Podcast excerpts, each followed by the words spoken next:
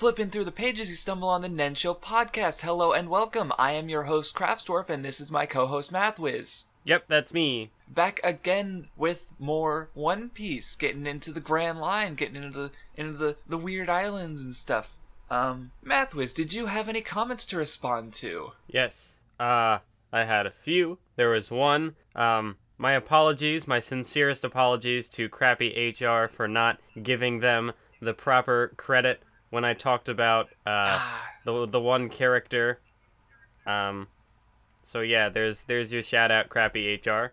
Um, the other one was uh, now I can't find it. It was a comment by seven three one Freeman. Yes, he's left a few comments, but I haven't gotten around to him. Um, but go on. Yeah, asking about the art style, which I guess has been a recurring He- question in the last couple yes, of comment sections, and I just haven't. he he noticed. doesn't like the art style at all, and um, so what? I don't know. What do you like about the art? Well, I like the art because it's. I mean, it's very goofy, which I think I've said before.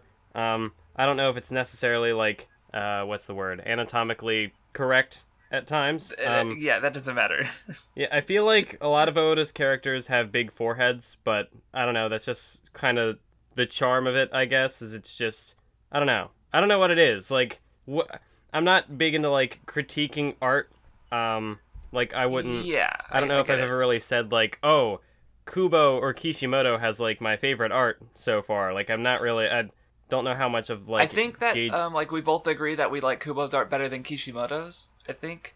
Um, but, But even um, then, I don't really know like how to go about, like- style. So, well, yeah, he said even be as subjective as you want. So yeah, I don't, I, don't even, I wouldn't even know how to really go about comparing Okay. that. Like I guess maybe I don't know. Like maybe Oda's is like a less realistic sort of like character design. Like it's less focused on making the character. I don't know. I don't know what it is. I guess to give my thoughts because I definitely love the art style and I've liked it for years. Like I, I just like the character designs. Um, like I was talking about Usopp's a few episodes ago, and like even like it's just it, even just his like his outfit. He looks like a dude who's like a handyman, and he kind of is. He builds, he, he fixes a ship. He's he d- deals with gadgets and stuff. You know, but um, I guess as to like, I think I also think Oda is just a good artist on a technical level. Like his pa- page layouts are never messy. It's uh, you could always tell exactly what's going on, even if weird shit is happening. Um, the expressions, like you know exactly what this character's feeling. Even like, yeah, he does goofy expressions, but like I'm thinking back to like a lot of Nami's, especially in Arlong Park, are just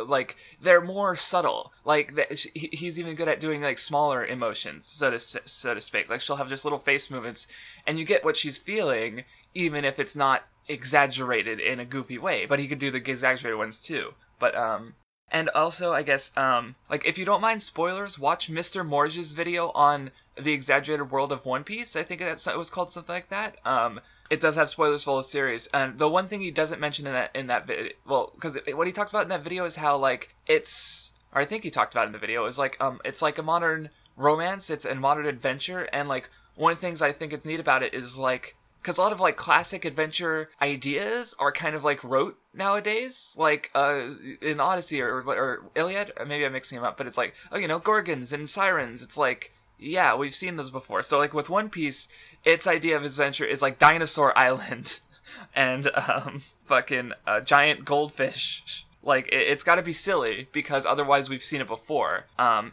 and i also like how because the art does change over time but like and the characters get goofier. Like th- if, if you think it's goofy now like i mean like com- compare think about like i guess to, to get ahead in discussion it Wapol he he's he's like fatter he's got he's like metal he's like he like loses his head at one point he eats his body. Like we're getting like things are getting weirder now compared to how they were in the east blue. Like they're getting even more strange and cartoony.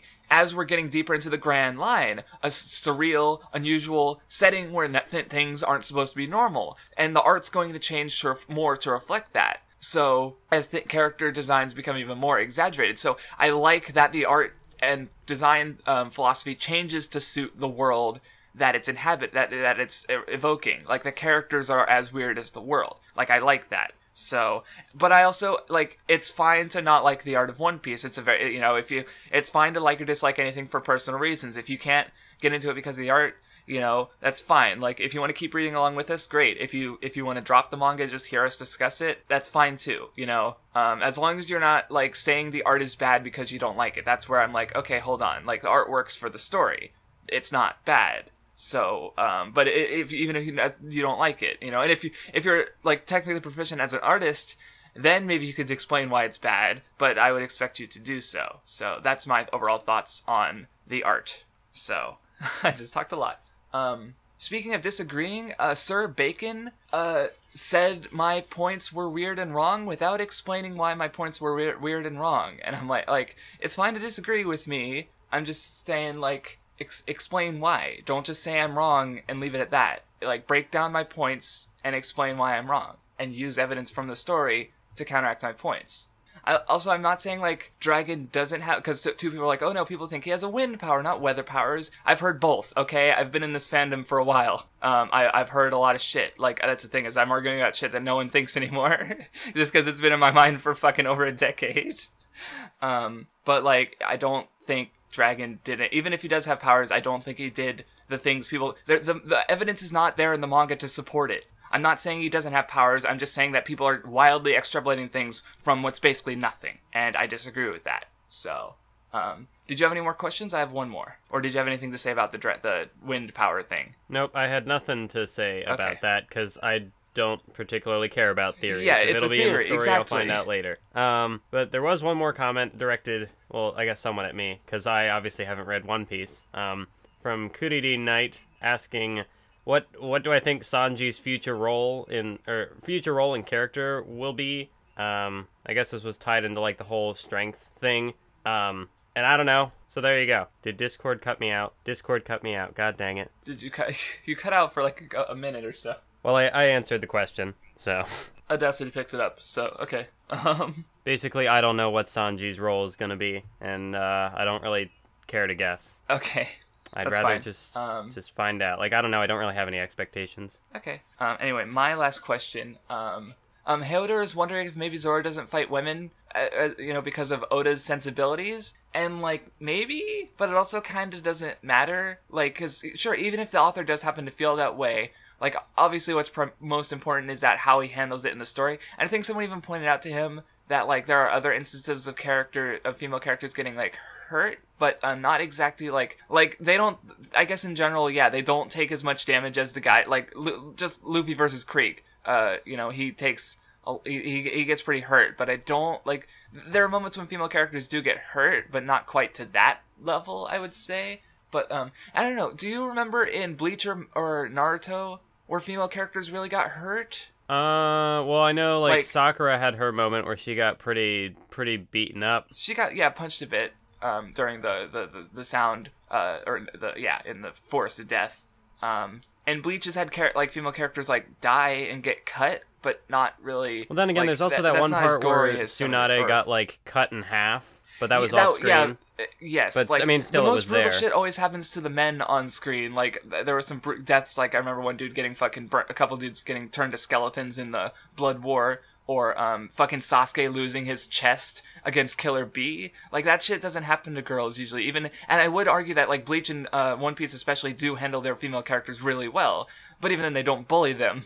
Um, though I've also been reading Amagi recently, and there was one scene that stuck out to me um, because it was a character who she had stolen children and used them as pirates, and when she got back to the town, she got fucking brutalized. Like, and she wasn't like an ugly woman either. Like, um, like there was one where her hair was pulling, you can kind of see the hair getting ripped off of her head. And I was like, uh, uh. So it's like, like this one manga, and the author is a female, which I thought was interesting because you have like a female author being more brutal to the the female char- villain character than these male authors in these other stories. And i thought that was interesting to compare in light of this question because I, I just been happened to have been reading magi so um yeah uh, i don't know. Maybe it's because it also might be a magazine thing. Maybe jump in gen- i don't know uh, what what jump manga have been brutal to women. I can't think of any off the top of my head. So, like, there's so many, re- like, it could be an editor, it could be, you know, author's personal sensibilities, and there's so many reasons it could be the way it is, you know? And I do think, like, the fact that Oda is exploring it through, like, Zan, like, because you see Sanji defend Kureha, you know, he's like, oh, uh, you know, he won't let a woman get hurt. and then that's like the complete opposite of Zoro. So no wonder they're in a rivalry. Like this, it started because they were arguing over Nami. Like so, he's exploring if it is his sensibilities or not. He's exploring it through the characters in the story, which I think is the best we could ask for because we get more to talk about from the story? And uh, that was my last question. I'm guessing you were done too. Yep. I heard you clear your throat, and then Discord keep. Discord does not like you today. Uh, uh, yes, I'm I'm done. Okay. um, okay, so finally getting into the discussion. Back on the ocean after uh, Whiskey Peak. Vivi's part of the group now. She's she's like everyone. Uh, we gotta you know we the the Grand Line's dangerous, and also we, we you know we gotta be careful. And everyone's like we don't give a fuck. um, because it's it's the Straw Hats. Of course they don't give a fuck. And we get a bit more bit more sailing before they finally land on Little Garden, which is a prehistoric island with all the dinosaurs. I don't know. What did you think about the crew? You know, like sort of like organically deciding what they're going to do based on their characters. Like I thought it was cool. Or, or just did you have any thoughts about this opening bit in general? Or Mm, I mean, no, it's it's fine setting up okay, the arc. Yeah, well, yeah, because it's yeah, it is set up, but but like because I I, I, I mean, only like- just realized it now, but like Vivi was just told not to be too much of a, of a hard ass because she's so focused on the seriousness of their situation, so she decides to relax by going along with Luffy on the adventure. And then Zoro and Sanji, like, uh, Zoro's just like, eh, I want to take a walk. And, San- and uh, Sanji's like, hey, bring back food. And then, then they start fighting. They just naturally devolve into fucking fighting and arguing. and then um, Usopp and Nami are, of course, are too cowardly. Uh, like, I love the bit where Usopp's like, where they both like gasp, and then Usopp says, "You're useless," and Nami says, "Well, you're the same." Like they're both so weak. Um, it's funny, just funny. I love the character interaction. But no, yeah, I, I do like that aspect of it. So anyway, uh, two dinosaurs get decapitated. Um, like within one, two, three, four pages of each other. Um, which I guess is a good way to to point to just go, hey, look, these two giants are equal. In case you were wondering. But yeah, um, Brogy meets Usopp and Nami, who lose their fucking shit because uh, he's a big giant. Obviously, he means trouble. and then, whereas Luffy is like, "Oh, cool, a giant, fuck yeah!" And we get a bit, just a bit more explanations about the island. It takes an, a year for the log pose to set. I love how when Luffy meets that one dinosaur, he's just like, "Oh, don't worry, this one just eats grass. I'm fine," and then it just eats Luffy.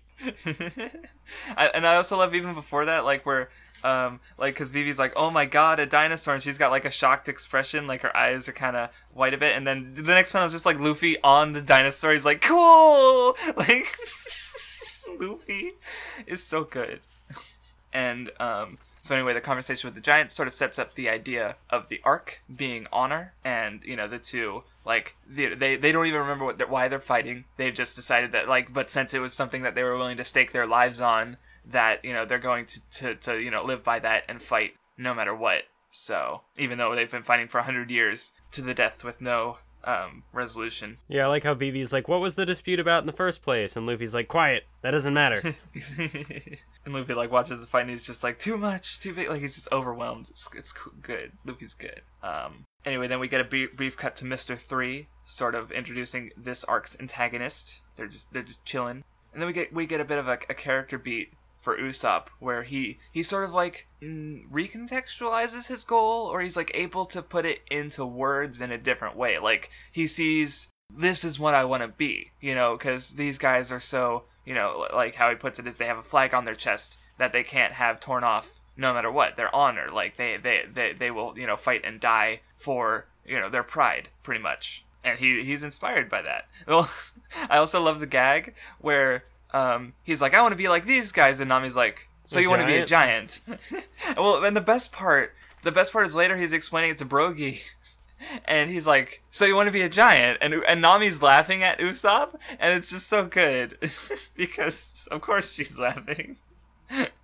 oh man. Oh yeah, and I, I, I didn't notice until rereading it, but um, Usopp connects the uh, the honor to treasure, like so that's a, that's an older idea. Um, also, I guess a, a little thing is that um, I, does how does your spell translation spell Elbaf, the giant island that uh, they're talking about? um, it's spelled like Elbaf with like B A A PH or an F? PH. Okay, yeah, because it's supposed to be Fable backwards. Oh, So it's it should be an F, but uh, oh well, it, it's not a major thing. It's it's pretty minor, but um, so anyway, um, after a bit more discussing discussing about like the Elbaphian honor and um, the whole situation, um, Dorry drinks or Dorry drinks the, the the ale that he got from Brogy, who Brogy got from the Straw Hats, and it explodes. And you know, um, Brogy's obviously pissed off, understandably, or no, Dorry rather. I, I always mix them up. Fuck. Um, so I guess what did you think about Luffy versus Dorry? It was a fight. Yeah, I don't know. Um, because Dorry's like strong, but he's also like kind of unable to hurt Luffy. Like he stomps him into the ground, but Luffy's rubber. He's, he's so he's fine. Um, and he can only really beat him by pinning him down with with the giant uh skeleton. Um, but I, I like how like once Luffy like knocks Dorry down, he's like you know he's Luffy. He knows the Straw Hats. You know he saw the giants fight, so he knows about their their honor code. So it's like there's there's no way anyone that they that should be on the island spiked the the ale and turned it into a bomb. So he's just like with no like evidence, you know, he just his instinct and intuition, like he he's able to tell like someone else is on the island. Oh. Yeah, it's it's weird that Luffy, like Luffy's the one figuring out the mystery. Like Luffy, exactly. That's knows, what's amazing like, about it. bl- uh, not blunt, but um, uh, what's the word? Ignorant, maybe. He's um direct. But you know, the one who like doesn't pick up anything. He's like, hmm, someone's on this island. Yeah, yeah, but it's like, of course, like knowing how Luffy operates, of course, it makes sense in his brain why he would think that, and he just happens to be right. Like, yeah, there's someone else on the island, and um, you know, he, he doesn't like, like like a smarter character would be able to connect that back to, huh, bombs. Um, you know, what what if what if that was Mister Five? What if he followed us? You know, that's within if he's not dead, that's within possibility. Um, and of course, that's that's he's there. Mister Five's back, and uh, now he's a, he's except now he's the lower tiered subordinate um, to Mr. Three, since you know Mr. Three is like, well, you're useful even though you're a fuck up, and he's sort of explaining their plan to capture Dorry and Brogy, who have the highest bounties that we've seen in the series. They're like their their former bounties, are no, their current bounties are even higher than uh, Crocodile's uh, bounty or former bounty rather, because Crocodile was like 80 and these two are 100 each. So, so yeah, they're they're scheming. The bad guys are doing their schemy things, and the volcano goes off again. So um, Dorry and Brogy return to fight. Oh yeah, and you you gave me this panel earlier because it was um well because uh, Usopp and Nami realized they can't go back to the ship, but um they, so they decide to head to the other giant's place. But uh, Usopp's like, "E- even if someday I lose everything and face death alone on a desert isle, I'll be proud of the way I lived and say I'm Usopp, brave warrior of the sea. And you're like, because you've been freaking out about the foreshadowing um, a little bit. Because it's like, I guess I planted the idea, or the idea was planted that anything could be foreshadowing. Well, I mean, in any story ever, anything Yeah, could that's be trure, that's true. foreshadowing. But like this just just thought it was feels very like not that I not that I really think that Oda would kill Usopp, but this but fe- like if again, this feels very like possible. yeah, no, it's funny. Um, So for the I- guy for the guy who wanted me to speculate on Sanji's character, uh, I speculated on Usopp's character instead. He's going to die. That's your speculation. Um, Also, yeah, Us or not Usopp, Luffy getting trapped under the skeleton. I'm like, oh wait, I see what I see what you're doing here, Oda. I see what you're doing. You're, you're keeping Luffy sidelined for a bit. yeah, something's because, as happen. usual, because it's Luffy. He, he's a man of action. He's got to move, so he's got to be stopped in order for the rest of the story to work.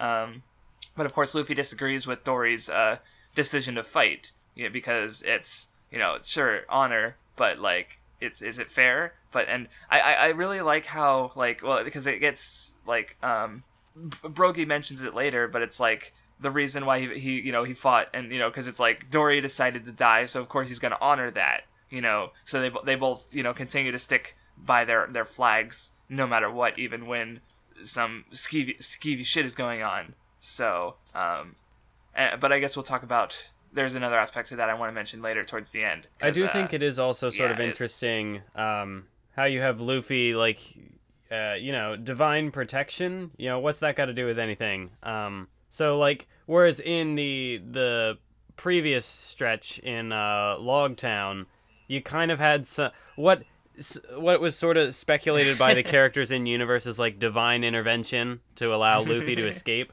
but here he is like rejecting it. So it's just it's interesting to see yeah well it's like because because with Luffy, it's like you know, um, you know, he was saved and such, but with like Dorry, like it was, and it was as far as we can tell, random chance. But with Dorry, you know, it was clearly the actions of someone else, and he's like justifying it, and like he's not gonna run from the battle just because someone else is interfering, you know.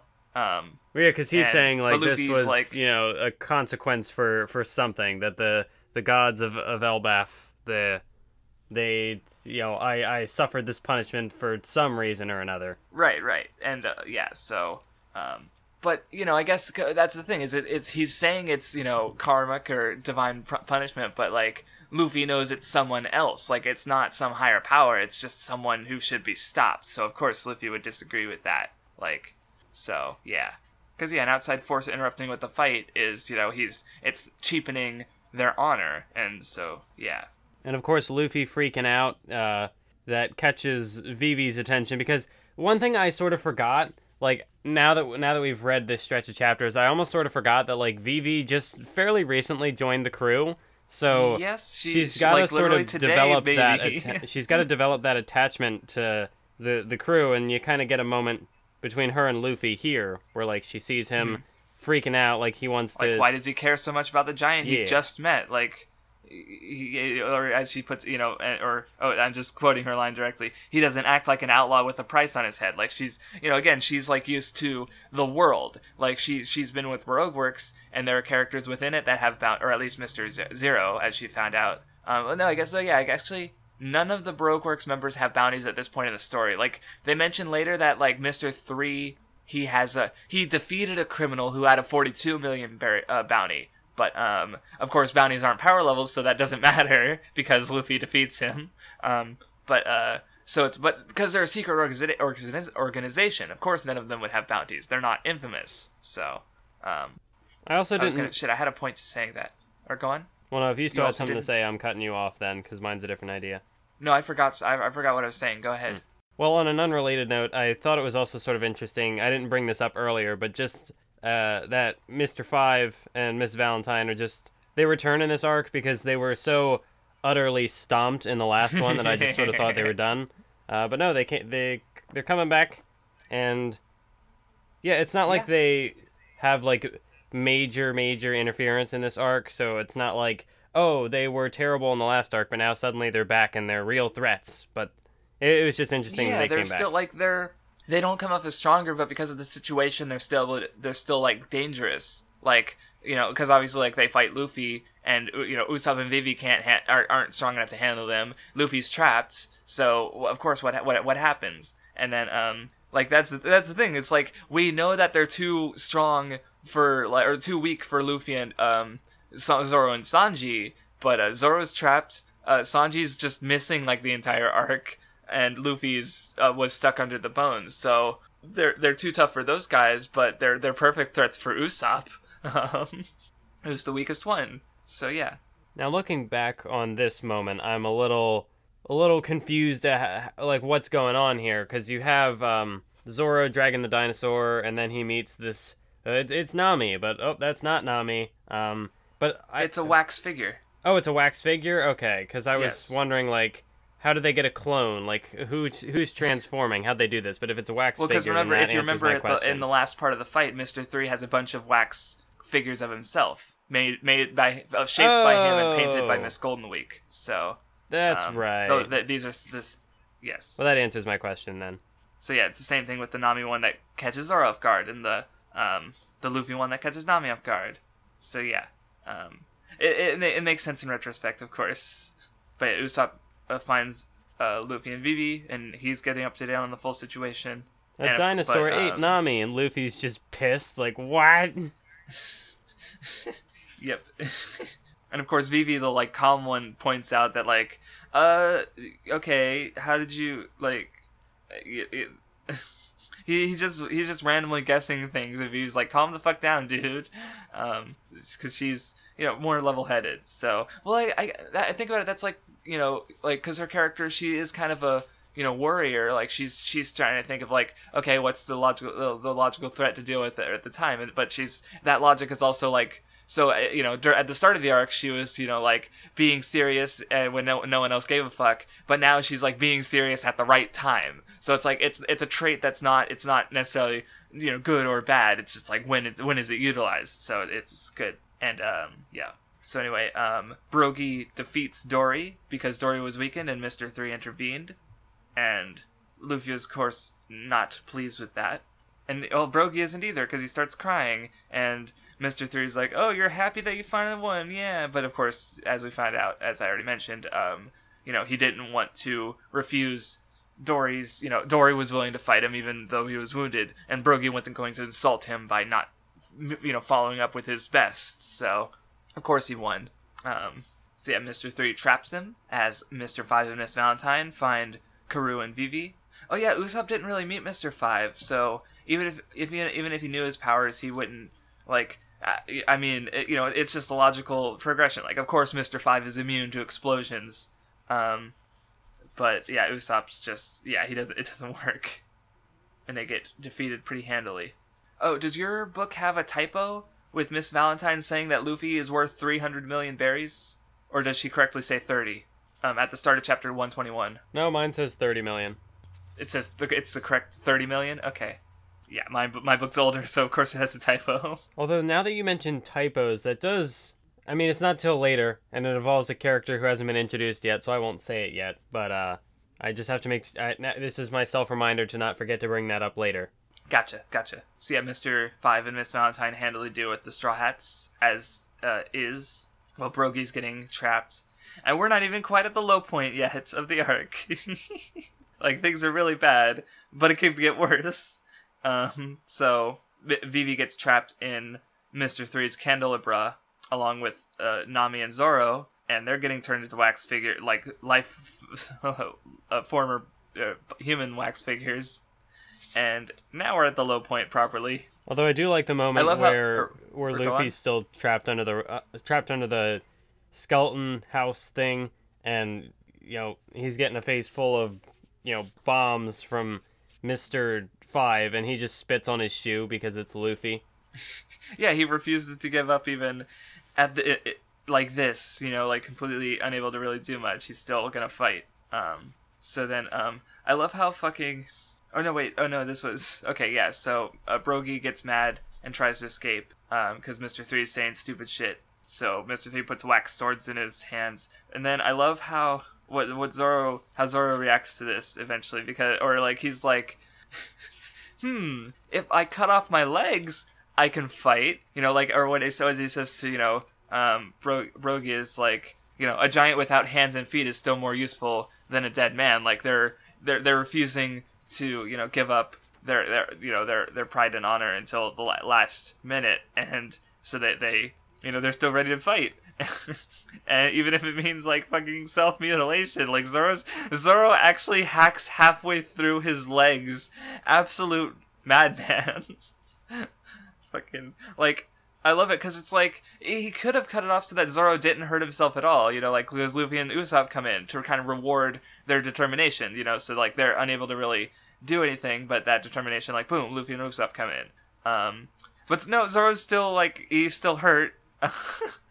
and fucking Nami's like, I can't believe you would hack off your legs so you could run. And I'm like, no, I, I wanted to hack off my legs so I could fight. It's like, they're so stupid. I love it. Also, shout out uh, in the SBS. Shout out to Drunk Sam. Yes, the best character in One Piece. Oh, what? Uh, so they're celebrating. I'm gonna join in. I don't know what the fuck's going on. Um, volume 14 SBS. Um, Oda loves his little background characters. Like, I don't think we've mentioned before, but the probably the most famous one is Panda Man, who's just like an Easter egg character. Because apparently the origins of the character was he submitted him to a contest for the manga Kinnikuman or Muscle Man, where he was just, I guess he was having, um, you know, fan created uh, wrestling characters, and Panda Man was Oda's submission. So I don't know. I don't know if he was drawing manga at that point. No, probably not. Kinnikuman's kind of old, so um, he was probably uh, yeah younger. But yeah, now he's an Easter egg character in One Piece, and you can find him in a lot of crowd shots and stuff. I usually don't notice him personally, but uh, except in like Baratie, where he first started showing up, because uh, I've read that material the most of the Panda Man stuff, I suppose. But uh, yeah. Also, I love how when when Luffy first shows up and Nami's like, "Destroy the pillar. We're being turned into wax figures." And Luffy's like, "Oh, you're in danger." Zoro just says, "Nope, no problem here." As he, you know, had already hacked through his legs because Zoro, yeah. And then Zoro does his his pose. He says, "If I'm gonna be a statue, I want I want this pose." And he's just holding a sword in the air. Zoro also does not give a fuck. like Luffy and Zoro are just like, nope, no fucks to give here. it's just so good. You just you just ha- you have to feel so bad for Nami because not only is she surrounded by a bunch of men, she's surrounded by a bunch of stupid men. like at least Vivi kind of actually has a head on her shoulders. like everyone else is just stupid. Like Sanji's like the smartest. Like I love later on when he's in the the Mr. Three's hideout and he gets the call from Mr. Zero and like in a couple of lines he's able to deduce exactly what's going on. Um, like and he's having like internal monologues, which is something Luffy doesn't do. You know, like so he's definitely smart. It's just that when he's around like Luffy or Vivi, he becomes dumb because he's Sanji, and he's got Nami Swan, just fucking Sanji. Uh, but yeah, Luffy starts the fight because he get he gets a candle lock on his leg and weaponizes it immediately because he's Luffy and he's smart boy when it comes to fighting and figuring shit out. Though it doesn't work. Um, Also, I like how like he uses the the hilt of the the wax sword that's in the giant's hand. So like as he's spinning around, he's like digging into the giant's hand, but he's like, "No, trust me, this is this is fine." yeah, I mean that's the closest thing to the uh, the Candlebra, so it makes sense. But it's a, it's a little unfortunate for Brogy in the moment. Um, oh yeah, and Zoro's yelling at him like, "Luffy, what the fuck?" Um, yeah, it's good. Lots of like little, li- more like little technical things, like the buggy fight where Luffy's just being cre- or Ar- Arlong too, where Luffy's just being creative and cool. Um, All right, the wax pillar's falling. It's about to fall right on top of them. Just just good Yep. good gags. Ugh.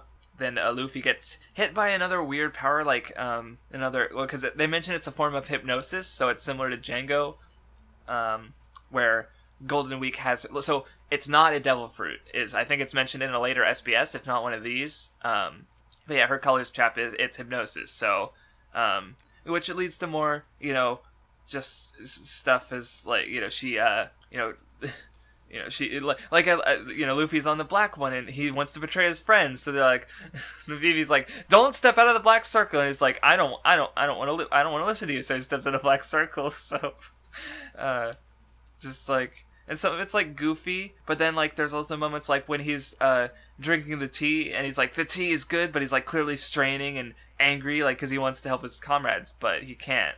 So, like it's it's neat. Like because of course like luffy can't deal with tricksters. Like he's you know he, he can or he can only do so much against them. Like he's creative and you know um such but like he's not smart you know it's necessarily smart. It's it's weird it's a weird it's a weird nuance to try uh, that can be tricky to explain but it's like li- like you, you, you i don't know. How do how do you feel about the golden week stuff? Did you have any thoughts on it? Or like how luffy was interacting with it or anything? Or Uh, well, I mean, I, I like how Zoro says like, "Oh, hypno- hypnotic powers would be devastating against a simple-minded fool like him," where he's just right right. He's and just, thinking back to like Kuro, uh, he is definitely very susceptible to hypnosis. Uh, and when, when when he'll get hit by hypnosis, that's not even aimed at him. So yeah, So yeah, Luffy is dumb, but sometimes he's smart. Um, but most of the Also, time he's um, dumb, really, really dumb. also, I like how like Mr. Five's pow- like I love the way they expand on Mr. Five's powers, where he's using a revolver with breath bullets. Like that's really cool. Um, because because it's just like yeah, that totally makes sense. It's like you know he's he's using he's shooting bombs. Um, like I, I, I just like I like it, and because like we've already seen this guy, but even now we're getting new aspects to his powers, and like um, then there's uh also there's the bit where Usopp like he shoots Luffy with the fire star to um oh okay I know something else too, but I was gonna say um he's yeah he shot, shot Luffy with the fire star to burn off his shirt, just you know Usopp's like he did the you know I wasn't aiming at you kind of thing. Or, or like oh you missed no I wasn't aiming at you like that kind of thing um, but uh, the one thing I noticed is that um, Mr. Five oh no never mind I guess his bullets. Oh, his bullets move slower. Okay, because he was shooting at Usopp, and like Usopp's like, oh, he's not shooting, and then he gets hit. So I'm guessing the bullets move slower, I, or something. Uh, I'd imagine. I don't. Uh, I thought the thing was like because it's like it's a breath bomb that like it couldn't be seen because like he looks back and he's like he's not Yeah, that that okay. Maybe that that might be it too. Because I was just thinking about the speed. Because I feel like I don't um, in my mind bullets are really fast. So I don't yeah, know. I guess that's part of it. Too, ha- have you seen this scene in the anime? I'm guessing not. Not in years. No. Uh, Um, well, yeah, because I was like, if we, I bet if we looked at the anime, we'd definitely know what's going on, if it's visible or not. generally agree that at like this point the anime is still pretty fine. So, but anyway, um, so yeah, Luffy gets his shirt burnt off, and you know, so we cut to Sanji, and he's just like, um, you know, he's back at the ship. You know, he, he's starting to catch on that something's wrong. He starts looking around, finds uh, Mister Three's hideout. He he runs into a saber toothed tiger, and and he's beating up the, he, the the next panel. He's riding a saber toothed tiger that's beat up. like, oh god. I like that it's not even like it's not even like a page turn gag. Like it's just in the same. It's just the very next panel. Like so you can very Just- clearly yeah. see it. It's just that nonchalant. It's good. Good comedic timing. Yep. No, Oda's definitely really good with his comedic timing. He has been for a good while. So, um, so anyway, um, as you know, with M- Gol- Golden Week stuff failing, Mister Three gets into his big robot thing, and Luffy's like, Cool. "Cool, it's cool." totally, he's just he like he's a, he's a guy. He likes cool robot suits and stuff. Um, but of course, like, it's just kind of like useless. Luffy, like, or well, it's got a good, it's good defensive option, but he can't hurt Luffy because Luffy's rubber. So Luffy Um, is the the self insert for the average shonen fan, where they see cool things and they like the cool things.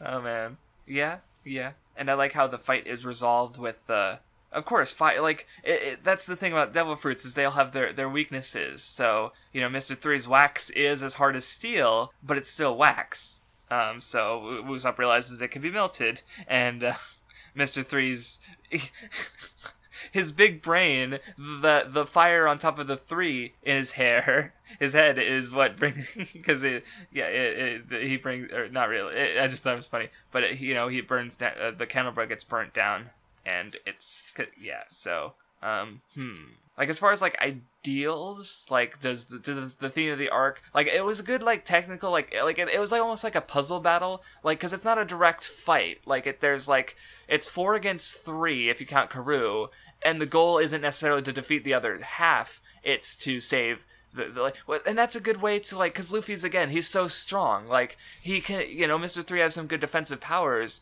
but overall he's much still weaker than Luffy. Like even though even though he's like I mean he, he's even mentions that he uses his brain over his brawn. So it, that of course you know he, he's it's about tricks and trickery and stuff you know rather than honor. Um and you know but um so he yeah so it but be, so by making sure that the fight isn't it, the fight isn't about brute strength either. Uh, you know, it's about like Luffy, but Luffy's also Luffy and Usopp are also they're actually yeah they're the like Nami doesn't really like she's smart, but I'm not. I wouldn't say that it necessarily extends to the, her her few in battles because her she doesn't have a real uh, the the strength or speed or gear to do technical abilities. So um like Usopp does uh, or Luffy with his smarts. So you know Zoro is pretty straightforward and Sanji in their fighting styles. So it's like so yeah that they fucked up because they're fighting the quote unquote smartest characters when it comes to actual fighting. So I didn't think about that. But yeah, um, I like how since they're free, Nami, Vivi, and uh, Zoro finish off Mr. Five and Miss Valentine. Um, and when I love the fucking Usopp, he's like, exploding star! And Mr. Five's like, nice try. And Usopp's like, JK, LMAO, he's a liar. Of course. That's so like because it's like it's playing with the you know characters call out their attacks. So Usopp calls out the wrong attack. Like I know other things have done Yeah, this too. yeah I Dragon Ball did it off the top that of my head. once, where Dragon Ball did that where too. Where Goku okay. is like doing his rock paper scissors thing, and he's like, yes, that's right. he says one and then throws another, and it's like that worked. Exactly. So this is probably a bit of a reference. Yeah, I, I wouldn't be surprised if Oda. I mean, Oda's loves loves is a as mentioned that Dragon Ball is a huge influencer. All the big three authors have like. Kubo even said, like, if you haven't read Dragon Ball, what the fuck are you doing? I think in one interview, or or maybe it was a volume insert or something. So yeah, Now here's a Um, little nitpick I gotta make because it just doesn't seem very practical. It doesn't make any sense. Um, so when Zoro gets fro- frozen as a as a wax statue, he doesn't have his bandana on, but then the fire starts, and then he jumps out of the fire with the bandana on. So like, did he put the bandana on in the midst of the flames to jump out and make the cool entrance, and then he takes well, it right off he again? made the pose, right? He's got to look cool. It's Zoro. He's got to look cool, and he looks cooler with the bandana on. That's funny. I didn't think about that. I never thought about that. I've read this so many Like, fucking times. I know- and I never thought about the bandana because you're right. He didn't have the bandana Because on like when he I was know in the Oda will So sometimes he- just have inconsistencies, but then he'll go back later, like in the SBS, and he's like, "Oh no, this is actually what happened." like he, Yeah, he knows like, there were- inconsistencies, but he's he plays them off like, "Oh no, this this is what happened." So like I don't know Or if sometimes that's just notice like no, it, this was a recent chapter, but like Luffy had a pack on his back, or maybe it was his. It, it was only drawn some of the time, so he'll have stuff like that where he like. Fl- uh, apparently, um, Johnny has a watch on his wrist, and he would like like if you pay attention, it jumps. It's like sometimes it's on his right wrist, sometimes it's on his left wrist, sometimes it's gone. Like yeah, he he can be you know he does inconsistencies like that, but this is a little different in that like he very he's very clearly like wearing it and he keeps wearing it so it's like it, it- it's actually it is consistent it, it, and then that's the thing because like he he doesn't have it, then he has it, and then he takes it back off again. So it's like, did is that to say that like Zoro just did that? that's the only thing that makes sense he must have put it on while standing in the fire and that just makes it funnier to me like yeah it's it's dumb but it's Zoro I mean, it, he wants not, to look cool like of course Oda's he'd be, the only one who's ever had like art inconsistencies before, like just forgetting little things or no yeah changing things. yeah yeah Because I know that that's a big thing in. But in this case, it's it, I think it's on purpose. Well, maybe it's on purpose, maybe it's not. But it's funny to think about.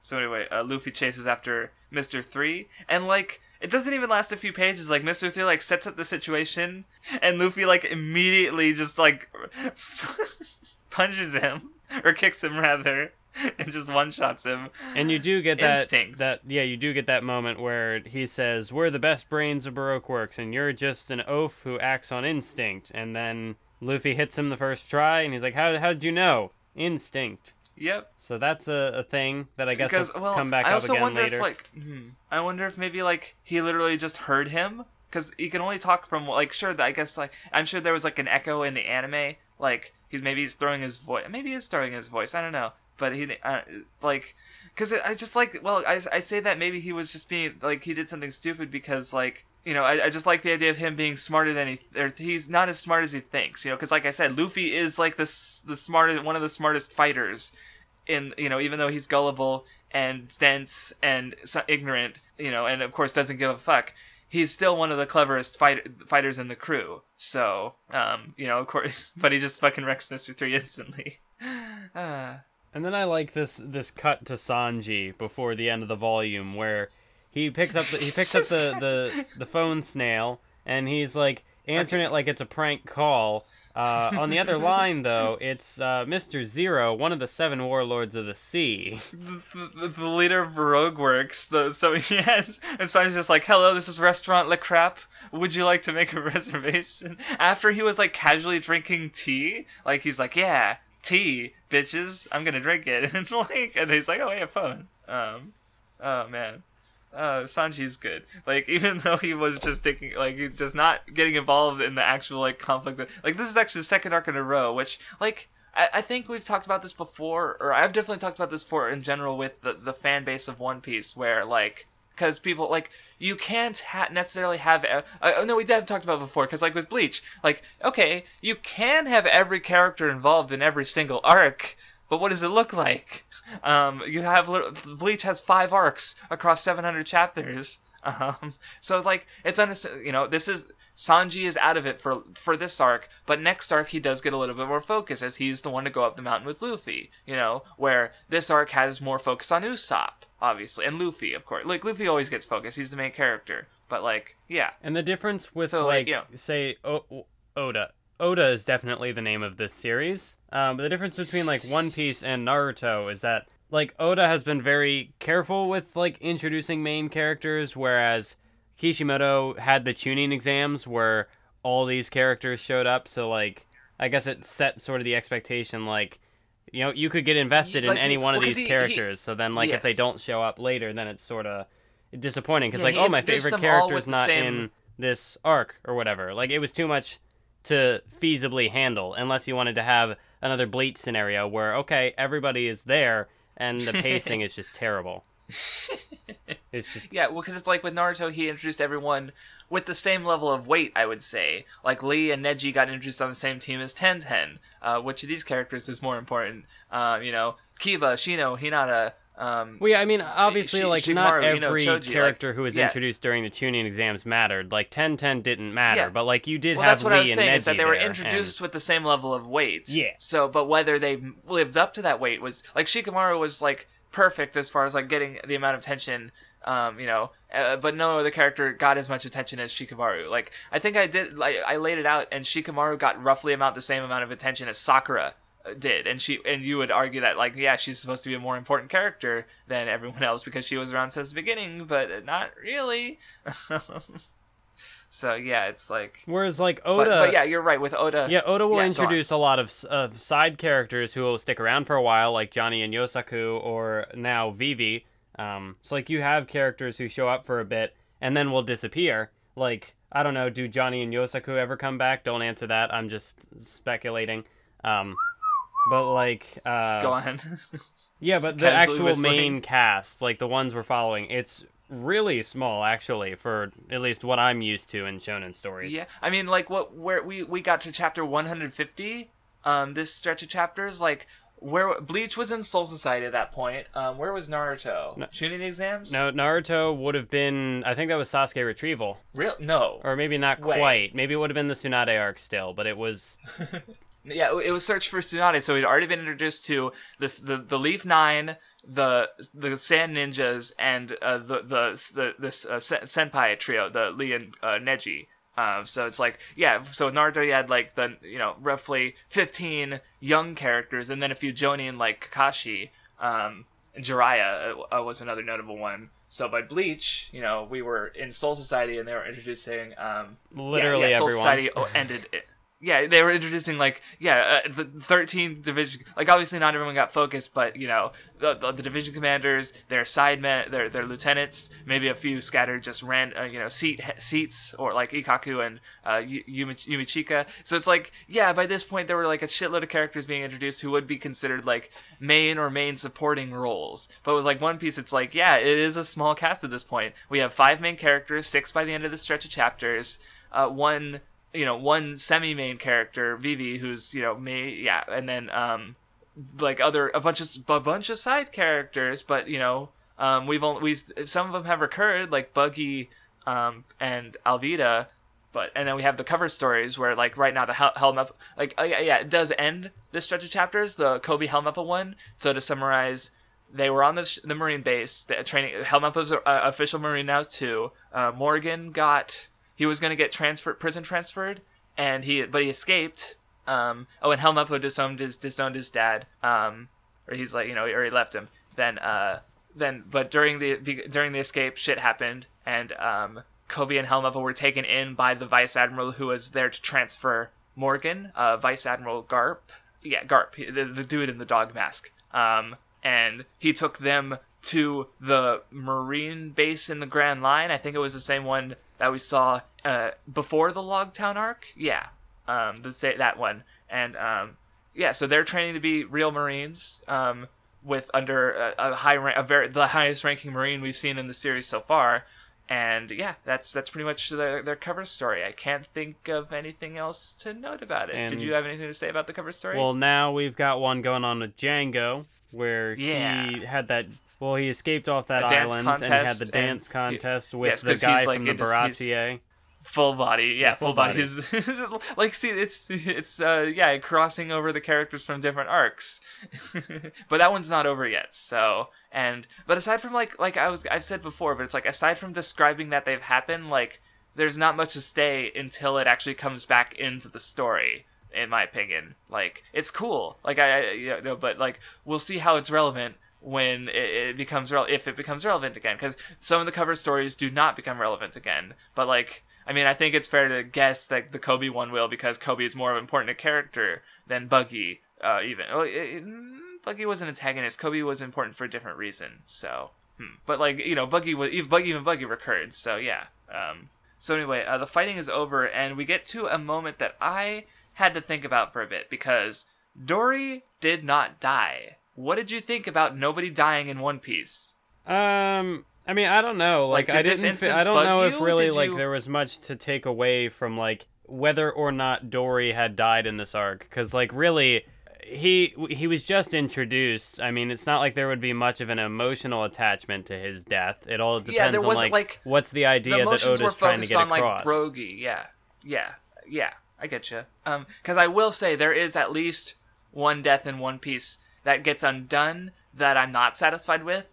But a lot of the ones I'm fine with, and I had to, because I, had to think about this one for a second, because again, it's like the emotions weren't really there. Like Brogy was crying, but uh, you know, I don't, I, I don't necessarily. But even then, it's like I'm trying to think of like, okay, what is the takeaway from Dorry being dead. Like someone interfered in this fight, you know, and like because the way I see it is like they both held on to their honor even when outside forces were interfering. So by keeping Dorry alive, it rewards them for that. But because they get to continue their fight, they get to continue fighting for their honor. But if Dorry actually died, then it would be tragic, which would might be interesting, but you know, not necessarily what One Piece wants to do. So um, that's that's kind of my take on it because I would say that there is a death where there is nothing to take from the character still being alive, and that's dissatisfying because it does it makes the the it makes the death kind of not matter because there has to be a takeaway from the character being alive, like um. Like I guess going back to Naruto with uh, Neji and Choji not dying in the Sasuke retrieval arc, like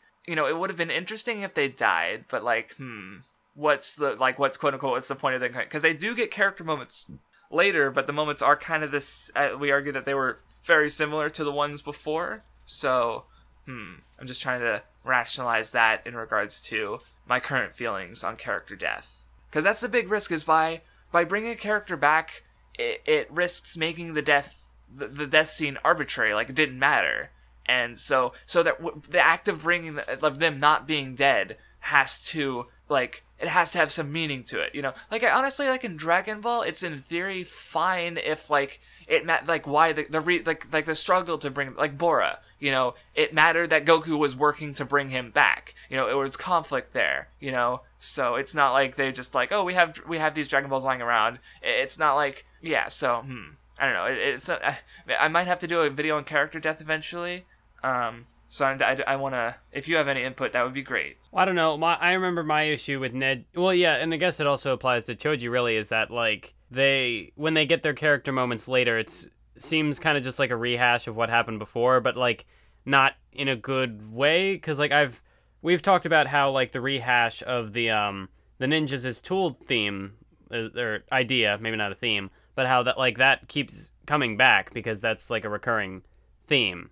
Um, so when when that element would pop up again, it's still tying into this idea. Whereas like with like with Choji, you could maybe argue that there's stuff going on with like the the dynamic with his team and like when Asuma yeah. dies. Like maybe I didn't personally find that narratively satisfying, but does that make it bad? I don't know. Like if like because it is it is there is a slight difference. Like before it was him fighting for himself and his you know you know and but then later he's sort of proving it to his team. Like you know, but then I I, I don't But know. But for me, when I think of like N Neji in particular, like other than his moment in the war arc where he dies, what does he do? right like Like, Yeah, what does like, him surviving I, I mean, I did point out at the time, like, like, yeah, because with Shikamaru, like, he failed the mission, but no one died, so it's like, you know, so that that like that would make the like it, the arc was already like kind of like the the the the quote unquote darkest ending because the main character just got completely wrecked, you know. So having characters die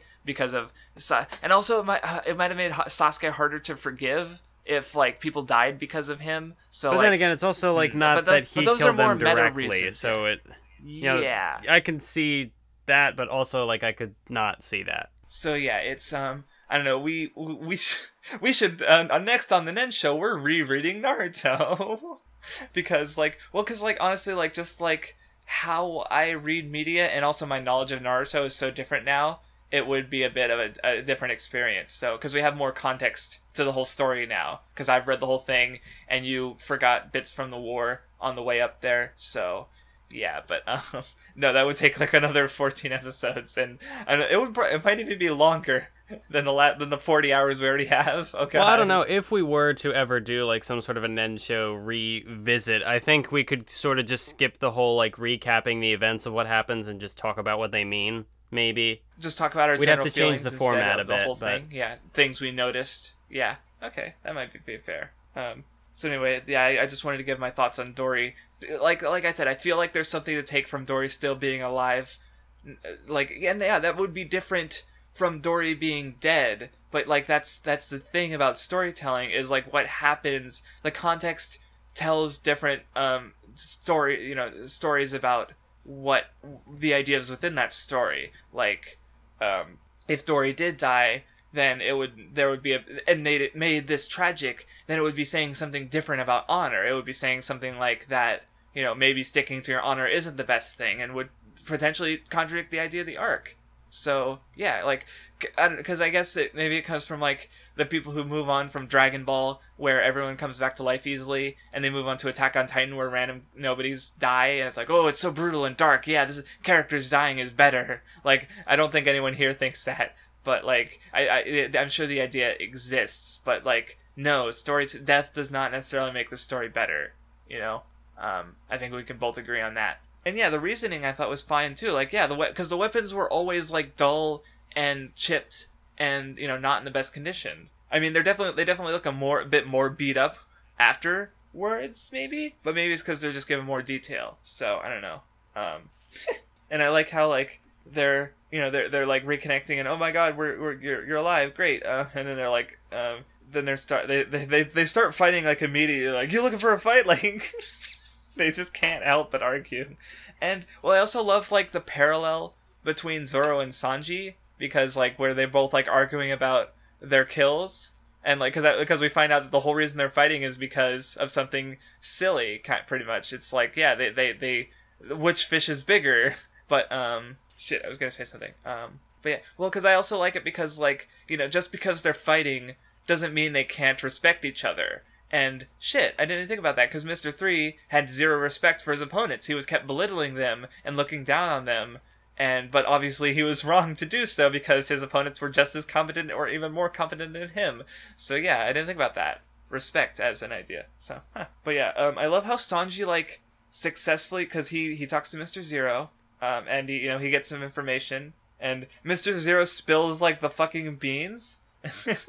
um, and gives Sanji a shitload of in- information, but he fights the unlucky. So then I have to wonder how do these snail phones work? Like do they like wouldn't Mr. Zero obviously be able to tell by Sanji's voice that that's not that's not the guy? I um imagine the like well because even modern phones like the voice quality is not great. Um, like at least with my phone. Um, so and these are fucking fantasy. Well, because how the phones work is they, uh, you know what? Actually, I think I remember. Mm, I, see, I don't. I forget how the anime handles it, but like how this the the apparently the snails like talking to each other. Like that's what that's explained. Like with psychic waves, basically, like that or Oh. electromagnetic waves or something. That's how Oda explains it in the. Uh, so it might be like literally like the snail is. I don't see. I don't know how good the snail is at mimicking the voice because like I guess the receiver because because I think how it's portrayed is that the snail is their their lips are moving and they're making the same expressions as the person on the other side of the the, the, the phone basically. So it's possible that how Oda intended it. Like I don't know how the anime. I think the anime presents it with the character's voice, but um, I'm wondering if like like Mister Zero is hearing his snail talking basically, and it's mimicking what Sanji is saying. So there would be so I mean there would be still difference in like accents and word choices, but um, you know, but um, he definitely yeah he did not pre- notice that something was uh, wrong, even though you know he, he maybe could have, but uh, yeah. Well, I mean, because he he does sort of figure out like, hey, okay, we're gonna just kill Mister Three because he's incompetent, which like isn't Yeah, he figuring fi- out that he- that wasn't yeah. actually Mister Three, but it also just shows that like you know Mister Zero he Yeah, is ruthless. Right, right, because you know Mister Three failed. He lied, or he, he lied or was wrong, which means he's not trustworthy, and their organization is all about um you know secrecy. So yeah, he should be executed. So he um you know so he's like uh, well because I like it because like uh, you know, Mister Two is being sent to Little Garden, like oh shit, or you know, or he'll be in there between. Oh, ah, I just fucking realized because Mister Two is sent to go from straight from Alabasta to Little Garden, so he would have run into someone going straight from Little Garden to Alabasta. But the Straw Hats didn't go from Little Garden to Alabasta; they went to Drum Island. So that, of course they missed Mister Two. Um, I didn't think about that. Um, because I guess that's also part of what's like the tension it's supposed to be like. Because even even though Sanji like made Mister Zero think that the Straw Hats were all defeated, like there's still the Mister Two has a good chance of running into them if they go straight to Alabasta. Like at least that's what the audience should be thinking at this point. But of course, within a few chapters, we find out that's not what's happening. So I also just as one since I I mean this might not be the last time that they show up, but I mean, just whenever the unluckies appear, I love how they just get these panels to themselves, and then it's a cut back, and you just see them just watching, like they're just sitting in the windows, mm-hmm. and like, like they just appear. They're just they're just there. Yeah, well, because like they don't, they're animals. Because that's the okay. That's the thing about how Oda does animals, especially like you see it with Karoo. They're people. They have personalities and feelings and strong emotions. They just can't talk. Like that's the only thing that separates animals in the setting from people is that animals just can't they cannot speak. Um, so except well, because Chopper could understand like uh, uh, going way ahead to like the last chapter. Uh, Chopper could understand Karoo because Chopper's an animal and he can speak animal, so he's able to translate what Karoo's quacks into English. Like Karoo is sapiens. He he has the thinking capacity of a human. He just happens to be a duck. So uh, and uh, so it's with the unluckies like they can't speak. They are also animals. But that's but they are they act human. They're they are you know so. But also because they than, don't so, like, speak, yeah. that just makes the scenes that they're in I think all the funnier because like they just move in silence. So like Sanji's sitting there on the phone with Mister Zero and they're just lining up their weapons, ready to you know ready to fight, and Sanji's like, uh, nothing's happening. and then of course he's, he's dodging gunfire, um, and of course, and of course, back in Whiskey Peak when they like wordlessly like nail the fucking Straw Hats for knowing Mister Zero's identity, like they're just like, yep, here's your, the drawings, and this is just really good. And, uh, it, yeah, it, it's fun. Uh, also, I think yeah, maybe so... the is that bird dead? Did Sanji snap its neck? That's what it looks like in this image. It looks like it, but I'm pretty sure he's not dead. Because then again, that's um, also like. Or she. Uh, it would be a female vulture. Ah. did they have to find a female vulture? Like, did they go through a bunch of male uh, intelligent vultures and pick just the smart female one? Like, no, that's just this is nitpick. Um, but yeah, the bird did kind of have like that sort of like rubberneck and look thing, so it might not necessarily be dead. Yeah, definitely like well, because it, it, it, it got knocked out, so you'd think like, yeah, yeah if it got knocked out by that, it's probably dead. But uh, anyways, moving on from died, the minor so, details I... that don't really matter, Sanji gets an eternal log pose from Mister Zero yeah, from the never Unluckies. yeah. So anyway, um, moving on. Unless you had anything else to add, um, so yeah, Zoro or no Zoro. Uh, we we cut. It was weird because like it really hasn't been long that long since we've seen them, but we see Smoker and Tashigi in the Grand Line chasing the Straw Hats, and of course they're starting to catch wind of uh, Baroque works. Like uh, you know they capture Mister Eleven, and I like how Smoker like Smoker really is like the most competent Marine we've seen in the series by like far. Like even in the Koby cover story, like um, I don't know if you remember, but Garp fell asleep like Morgan slashed him, and Garp was just like, "Oh yeah, I fell asleep." like, he's the highest ranking dude so far, and he's just like kind of useless. Like Morgan escaped under his watch, and no one could stop. Well, well, because Koby and Helma got, got involved, and Helma Helma was kidnapped. That's right, and he was a hostage, and Koby didn't want Helma to die, and so yeah, it's like, but but Smoker, he's like, um, those orders that were in your pockets and mr Owen was like what i burned those and smoker's like gotcha bitch like he's a crafty motherfucker so he's not just like he so he's smart he's strong he's good like he's perfect except he's a marine and the marines suck so he doesn't agree with them and he's disco- disobeying orders to follow the straw hats so yeah. That's smoker for you and here's where i'm sort of starting to find my general appeal with one piece because before like with with uh, Baratie, I had said that like with how Oda was introducing the characters, um, like it was it was effective, but it also like something just wasn't fully clicking with me.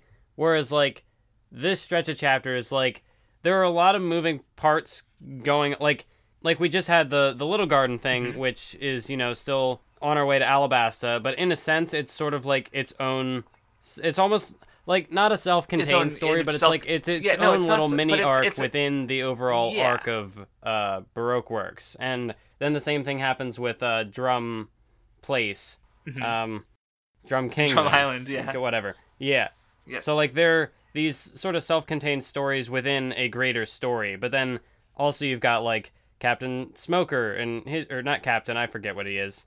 Smoke whatever. he is a, no, he's a captain. oh, captain. he's a captain. Okay, you, so you've got Captain. Smoker's crew moving in the background, and you've got you know Mister Zero's stuff happening, and Mister Two shows up. So Yeah. like it reminds me a lot of like pro wrestling, where you have all these like interwoven narratives, because like each person has like Hmm. Okay. obviously each person. It, you know, like you have people Ah, contracted with your company, so you got to have a story for them. You got to have a character focused for them, and then so like they all have their own narratives, but then they all tie in together into this greater narrative. Um, Right. So it's almost like like it's also like comparable like superhero comics where you have like all these different heroes and then they cross over to each other's stories and they reference individual stories, but then there's a, yeah, I, I That probably it's- makes it's- more sense it- to more a- people. It, creates this yeah, it, it creates a big world, you know, and that that you just like though the difference is that this is one self-contained story. Like, well, I guess wrestling. I don't know how wrestling is structured. Like, I know there are different events, but are uh so and I know there's different like are there are there different like because I know there's like WWE, but then there's or like there's like Raw or something like that. Like there's different sub groups and do those crossover or yeah, like there are different companies that are completely disconnected from each other. Well, most of the time they're disconnected. Sometimes though they They'll they- still cross yeah, over every so sometimes often, They, yeah. they cheat and So they it's like- steal narratives from previous things to build the character. But yeah, like you know. So like if we're just talking WWE, like you have a Raw and a SmackDown, they're two separate shows, but they also SmackDown, that play it, yes. into the overall WWE. So like there will be like Right. crossover and you know bleeding between the two. But like here it's just Yeah, and It's this is this is kind of like that, but on a smaller scale because it's just the one piece. You read through it, you get the SBSs, you get the cover stories, and you get the the in between arc stuff. Like this is what I was talking about earlier with After Logtown, where we see the Marine headquarters. Like that's that's what this is. We're seeing Smoker, and after Little Garden, we see Mister Two. You know, like we're building into you know because um because Smoker's going to Alabasta, which means we can assume that he's going to be there, you know? So, which means we have a recurring character in a future arc. So, like, they're setting that up, and it's like, it's cool, because now we're like, oh, if we like Smoker, well, we're getting more of him, and there's a chance he might run into the Straw Hats. You know, how is he going to be dealing with Baroque works? Because they're, they're criminals. Um, So that, So, that yeah, it's- it's that neat. sort of gives Um, One Piece this interesting, uh, not juxtaposition, but like you've got like on one on the one hand, One Piece has a, a smaller like main main cast, but at the same time, it Mm-hmm. probably has a bigger overall cast because you have so many side characters, supporting characters doing stuff all over the place. Yeah, it's like like Hunter Hunter would probably be similar if the Hunter Hunter was like as long, like because it's it's similar. It has four main characters, but like the the world is still really big around them. But it's only 300 cha- 300 so chapters, so One Piece has had more time to make its setting even bigger. Like even at this point though, you're getting you're starting to get the sense of the world. And Drum in particular, it was interesting rereading it because like there's so many like little things mentioned that are like like the world building that drum like starts getting into like that's the arc where the setting is really getting big in my opinion like rereading it it's like huh so like um like there's one thing i definitely specific thing i want to mention because i mentioned it earlier on the last episode because there was like a little a little thing that i thought was interesting because it was uh it, it was technically a point of foreshadowing like not a major point but it's like it was re- it's relevant to the to this stretch of chapter so i'll talk about it later. But um but it's just like there's so many like oda's really good at setting stuff up and calling to st- backs to stuff and re you know tying it tying threads together mul- you know the, and these multiple lines that he crosses over and it's really it's it's a part of the appeal of one piece and it's really great. Also i just realized like just little garden alone is almost as long as the last episode in its entirety. So yeah everyone's done. They have the log pose to Al- the eternal pose to alabasta um, from sanji.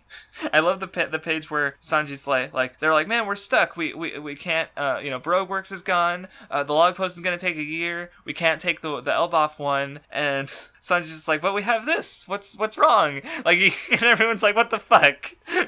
Sanji just like saved everyone accidentally off screen. You know, for the, to them it was off screen. Um, and uh, so, but yeah, they decide to leave. Uh, Zoro and Sanji are arguing about their food, and so we get a, another uh, foreshadow, uh, the, the, the callback rather. Um, what did you think about the giant uh, island-eating goldfish whose poop is the size of islands that uh, Usopp seems as strangely familiar. hmm. Yeah, I didn't even notice until you brought it up that there was a connection there. Yeah, in volume three, he was ta- he lied, made a lie to Kaya. He said that he he killed this giant goldfish and its meat uh, could feed an island for days. Or no, they're still eating it to this day. When he was five years, so it's like this is a, kind of a running gag because this happens a few other times too. But um, it's like like I because someone actually just asked me about this on my Discord and what I answered because like what I think is cool about this, I think it like drives home the idea that the Grand Line is a place beyond imagination because like Usopp came up with these wild fantasies that aren't wild fantasies; they're just true. Like this, the idea is ridiculous. Like it sounds like a children's story. A giant goldfish whose poop is the size of the islands. But that what are the, what are the like these giants? These are way bigger than people, and they still thought that. yeah, that's land. Oh no, it's poop. Like it's just so goofy and wild. But like, and then this, this giant goldfish is actually a threat. Like it eats them, and the giants have to break their weapons. The giants who are like comparable strength to Luffy to save them, and it's like, oh my god, it's it's cool way to end the arc. Giants are cool, and then we get the flashback explaining why they were fighting, because uh, they which one is bigger. And of course, I love how it's like, oh, the the skeletons, they the the fish were skeletons, or that that, that that's what the like. It, he yeah, it's just cool. So, any final thoughts on Little Garden? Well, I love how when they're going into the ship, Nami is just like, "No, we we need to turn around. We shouldn't do this." And Zoro's just like, "Nami, resign yourself." And she's just crying but just eating this little rice cracker. Wait, she was eating a rice cracker when she did that? Uh, yeah, that, oh, she yeah, is. that's what she's holding uh, the rice adorable. cracker from earlier. Yeah, because cause, like yeah, Luffy was like, "Do you want a rice cracker?" that's funny. She's just like, and she's because she, Nami is so good. Because so like good. they're all just, so good. Fuck. She's just grown that accustomed to being with the crew that when Zoro's just like Nami, just stop. It's not. You should know by now, and she's just crying, but just eating the rice cracker because she knows. I didn't notice that actually. That's that's. Funny. No, that's probably love, one of my favorite panels little, in the stretch of chapters yes. when it's it's it's good because like I like I mentioned the one earlier where like uh Brogy calls uh, says Usa oh you want to be a giant and Nami's like laughing at him and you can see it in the panel like she's not like laughing like, there's no speech bubble but like you, you pay attention to the panel boom he's she's la- of course she's laughing at him because because she's on the same wavelength with Brogy and it's funny so Oh man. Yeah, because then you've also got like yeah, Sanji and um, cool. what's her name? Sanji and Vivi are still kind of freaking out a bit about what's going on, but like you have uh, well, obviously Usopp is sort of has the same mindset as Luffy, so that's kind of different. Well, actually, no, Usopp was there before Sanji, so it is sort of interesting that like the original members of the crew, like Luffy, not like Luffy, uh, Zoro, and Nami, they're like on this wavelength, and uh, Usopp just has the same mentality as Luffy in this case. But right, like the newer, so, but, the newer Sanji's people like Sanji yeah. and um, Vivi are like, oh, we're still freaking out. This is not. Can we? Are you sure about this? Yeah, you. So you've got like the the, the two new, the newer smarty pa- guys, Sanji and Vivi. You got the older smarty one, Vivi, uh, Nami, and then you have Zoro. He's like the calm, you know, s- strong guy, and then you have Luffy and Usopp who are the childish, eh, you know. So yeah, you, you can like s- divide everyone into like mental groups, almost. Um, to go back to the topic of foreshadowing, though, earlier, um, the, the, the stuff with the giants, but one day a little girl changed all that. Hmm. Hmm. I'm sure that that girl won't matter ever again. She's she'd be like 105 years old, but maybe she'll come back. well, back. we just were introduced to a character in the next. Well, we will be introduced in the arc that we are about to Who's cover. 100? Who's yeah, 139. So yeah, she's.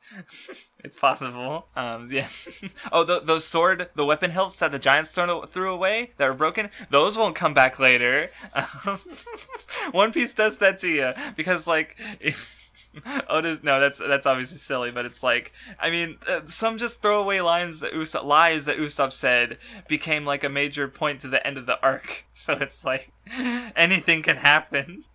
Oh man. So anyway, um, Mr. Uh, Zoro's is training. He wants to be strong enough to, to cut steel, like so the wax wouldn't have been an issue. Um, Mr. Two is heading for uh, Little Garden to stop kill Mr. Three. Um, and Nami got sick somehow. Like it, she definitely didn't get sick by running around with her belly open in a prehistoric forest. that wouldn't have happened. She's too smart for that. Uh, no, and I, um, I, I love everyone like reacting to it because like someone must have medical knowledge, right? And they point at they point at Nami. Yeah. Like yeah, I mean she does, because like that's the thing is because like we saw it back in Baratie too. It's like um because their crew isn't fully fleshed, or even with Usopp and repairing the ship, like they don't have a dedicated shipwright to actually fix the ship. They didn't have a cook before Sanji, so like you know they were just kind of doing eh, doing, and then they don't have a doctor, so they just like they lucked out on Arlong Park with the, the the village doctor, and luckily like the characters are just so fucking strong that they just need food and they'll be fine, you know, because they're just fucking ridiculously strong. But they don't have, but you know, sickness is something they can't just. Luffy does well, of course, to like be sick? Usopp, Zoro, I don't Sanji, know. and I've Luffy never have- been sick. right, they're just even Usopp, and he's like the normal one. Like that's kind of weird. Um, but yeah, like Vivi, the Vivi says, they're like, "Are you even human?" Uh, yeah, they're. Oh boy. Oh, and I like the little gag where Sanji's like, um, "I make sure Vivi and Nami have well balanced, nutritional, and fresh meals. If something went bad, I would feed it to you guys." and they're like, "Hey." I mean, Lu- Luffy doesn't care. because of course Sanji doesn't like wasting food. Well, yeah, like I feel like you know Sanji's totally the type of person like if there's little mold on cheese, he would cut off the mold, you know, though and feed it to Luffy and Sanji or Zoro, not Nami.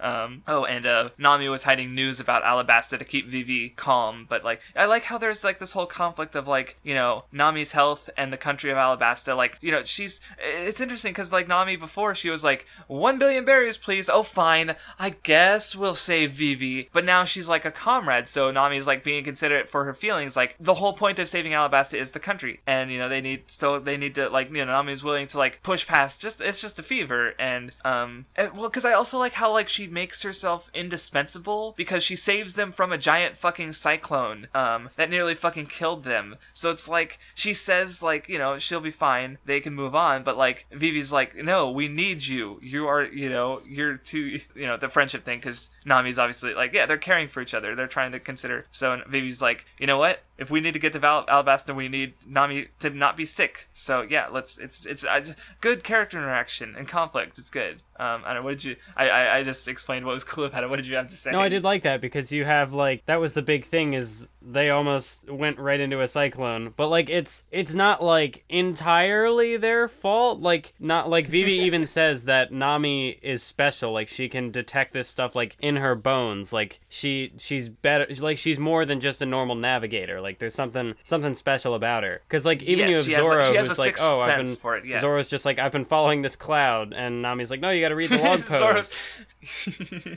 yeah, Zoro's like the reverse. He's like a sp- he has he has a very bad sense of direction. So like on one on one hand, has like on one hand, everyone on the on the merry go is just an idiot. Um, so like you need Nami, but on the on the other other hand, Nami is also really good at navigating because of yes. her like just innate ability Well, like, to detect like she can stuff. feel like on Logtown she felt the barometric pressure like lower. She felt like, huh, it's gonna rain, and she that when in the beginning of Bug, the buggy arc, like you know, I, I feel like Oda definitely like he he planned for her to have a supernatural sense of you know weather from the beginning, uh, or at least he retroactively decided that. So um yeah, and it's like because it's definitely an amazing talent of hers. Um, but yeah, it, it's all good. It's cool, and I like everyone deciding stuff. And I guess this is this is the big moment where I guess Vivi fully like because from this point on she seems to be pretty Becomes pretty chummy the with the crew? crew. Like Yeah, well, because she's she's willing to make you know a sacrifice some time in getting to Alabasta, her country, because you know she cares. She's the strong. You know, not. I mean, she even said she does say that like they need Nami to get to the island in the first place, which is probably true. But like, I mean, well, no, they do have the the log pose, so it's like if they hadn't moved at that one point, um, they would have died. But uh, probably I mean, yeah, it's good because like But you at the have same time, the- like, you you also brought it up with Nami earlier. So like you have the the Straw Hats getting more accustomed to Vivi, and Vivi getting more more accustomed to them, and it's it's good, good character progression. Yeah. So anyway, they um, yep, they decide to find another uh, uh somewhere somewhere closer than Alabasta.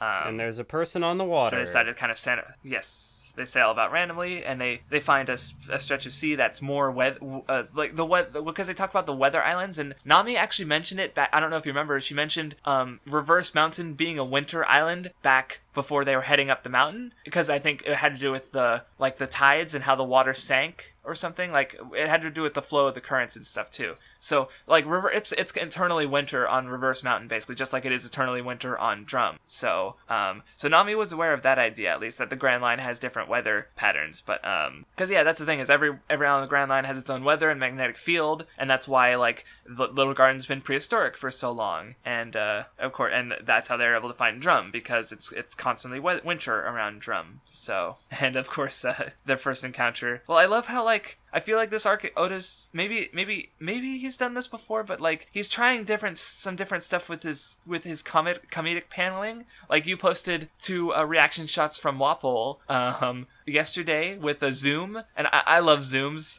I find them funny, um, like to the point where if if so if a zoom happens normally in a movie, if, if it's not supposed to be funny, I'll laugh anyway. like if just, it just zooms in on something, like it's just it's just humorous to me. And then um, well, because here when they're encountering chess, uh, like there's the there's the four panels of like reaction shots. There's like Zoro, Luffy, Usopp, chess, and then the next page, all of them with like an exclamation point, because because they're just having a chummy conversation. Like, boy, it sure is cold today. Yeah, it sure is cold, and they're just like, like casually, just like, yeah, and it, it's just like he, he I, I haven't seen him do this before, so it, it, I just it was neat. And then a giant ship explodes out of under the water. Yep, a giant submarine with uh, uh, I like how he's like a pirate at first, but then it's like he's got a crown on his figurehead and his flag, so it's like, oh yeah, of course he's a king. When when we find out later, um, if there was any doubt, but um, so yeah. Anyway, Wapol, yeah, Wapol shows up. He's got a weird devil fruit. Uh, he eats stuff. Um, he can eat anything, and he gets in a fight with Luffy because he doesn't like people talking back to him. You know, he he well, well, this is I guess now I think about it, it kind of goes back to the idea I talked about with Shanks and Buggy, where Shanks was talking about like you know, being a pirate means free, but it also means you have to fight other pirates, and like yeah, like Wapol, he's he's you know he's used to having complete freedom, and now he's like excising that on the I, I don't know if that's a word, um, exercising that on the Straw Hats, and um, of course they they disagree, like so it's a it's a clash of freedoms in a sense. Um, did you have any thoughts about the action? Um, because it was pretty short, but uh, because if they fight Wapol's crew briefly, or the scene in general, anything about Wapol at first, or because I have something to say, but I want to give you a chance. Um, I mean, I don't know. I thought it was kind of funny how like Sanji is going out to like, what's going on, and then he's just got bunch of guns in his face. Like, oh, hello. this is what's going on. Um, I definitely did think, like, I talked to you sort of before the podcast that I didn't feel as though Wapol was, like, not an amazing antagonist for this. I mean, like, he worked obviously in the context of this arc, but, like, you get this sort of, you get this confrontation here, and, like, I certainly didn't expect, like, oh, wait, he's gonna come back and be the main antagonist in this arc. That's, I, like, I certainly wasn't expecting that. Um, mm-hmm. so that, that was interesting. Well, like, I, I think or go on. it's not something that I feel like often happens in these kind of arcs where like you introduce the main antagonist first before they've even gotten to the destination. Um, and like it's just a little yeah, precursor. Yeah. That's that's the thing about this arc is it kind of felt like the reverse of uh, arcs in other ways. Like compare this to Baratie, where Baratie they need a chef and they go to a a, a, a ship with a ton of different chefs. Here, um, they go they need a doctor and they go to an island with no doctors. so it's like it's a bit of the reverse in this that way. And yeah, and well and like I said, they meet the antagonist first. But what I thought was interesting is that like Luffy handily defeats Wapol. Yeah. Like in the later fight, it isn't like oh no, this this is a guy who's like Wapol is constantly like running away and trying to get an advantage. Like he's it's again Luffy is stronger than Wapol off the bat, but how they handle it is different. In that Luffy defeats him like the first thing, and the later fight, like yeah, we we as an audience know that Wapol is not as strong as Luffy, and that's utilized in the encounter because Wapol needs to get he, he needs to get he's trying to eat weapons and stuff to get power so he can actually fight Luffy and Luffy's just trying to fucking chase his ass down and beat the shit out of him because we know he can. He just needs to fucking do it. Yeah, that, that's that's what I do like about this arc. I mean, it's different, and like I said, I feel like Wapol is a more underwhelming antagonist, but like the arc also sort of Which treats him as a more underwhelming. Like because like you have this fight, he gets beaten at the start of the arc, so like there you go. There's not really much of a reason to be right, concerned it's about not a battle. like like Krieg, where it's like, or Yeah, or it- yeah, it- it it's- is sorta like like you know Oda we- sort we- of yeah, like he's weaker. I don't know if. I'd say subverting what he's done before, but like you where this this character gets all this build up only to get handily defeated by Luffy. That doesn't happen with with Wapol. He is defeated right off the bat, and then he gets defeated again later on. So like i- like he he Right. has this reputation about him. Like a big thing with him later on is status. But it's it's interesting Mm-hmm. how like before characters who had who had that status like that was they were built upon that status and then it was at the very end where it got knocked down whereas here like we already know that Luffy can beat Wapol like there's no concern about it there so it's not like he he isn't Mm-hmm. Yeah, like i- it's the the other ones before I guess were treated as more serious threats um like Krieg everyone is talking about oh my god Don Krieg he's he's so amazing and then he gets beaten by Luffy um Right, right. Well, because I think the difference is like a lot of Luffy's opponents to this point have been like infamous pirates or Baroque works where they're like hardened criminals, you know. Um, but with Wapol, he was he was a, a few months ago he was a king of a country, and then he his he's most well known for running away. Like that's the thing. It's like when when Blackbeard attacked Drum, Wapol ran away with his army. He didn't defend his country at all. Like and um, so you know he- there's no one no one there's no one to build him up because he's never done anything. Um, so he he is just like this this nobody. Though though but he is really strong. Like he did keep his island in, in check for a while, but everyone fucking hates him. So um but they don't really like fear him in the same way they do uh Krieg, you know. So yeah, it's neat how he's, you know, re he, or what's up? oh no nothing I'm just clearing my throat um, oh, okay, but yeah, it's neat how he's changing up the structure, uh, or how he's you know ordering events. Um, so yeah, then we get um, to more interesting stuff where they make land on the island, and immediately they are told they are told the reasonable thing, and uh, yeah, please pirates uh, leave. Like that makes sense when you think about it. Like of course they're gonna act like that, um, but um, they have a specific reason for acting like that, and you get a really interesting encounter. Uh, what did you think about you know Vivi getting shot and uh, her criticizing Luffy's uh, captain captaincy? She because she she even says like you know you're a failure as a captain. Impulsiveness doesn't solve anything. Like what did you, I know what did you have to think about this moment? I'm I'll be interested if this does anything with Luffy's character later on because obviously in this arc like a big thing a big thing for Luffy in this arc was like up until the final battle a big thing was restraint. Like Sanji also builds on this later where he says no you can't fight these guys because you've got Nami and every every attack you take Nami's going to feel that. So you got to you know so Luffy has to run really in this arc. Like he does does less fighting. Um whereas like before Yeah. like I, I've joked about how Oda will always do something at the start of an arc to like ha- to keep the strong characters out of the action. Like, oh, Zoro gets tied up on the ship. I wonder what's gonna happen. Oh, he's captured. That's what. Yeah, yeah. Um, and of course, just last last arc, Sanji's off dicking around in the forest. Luffy's trapped.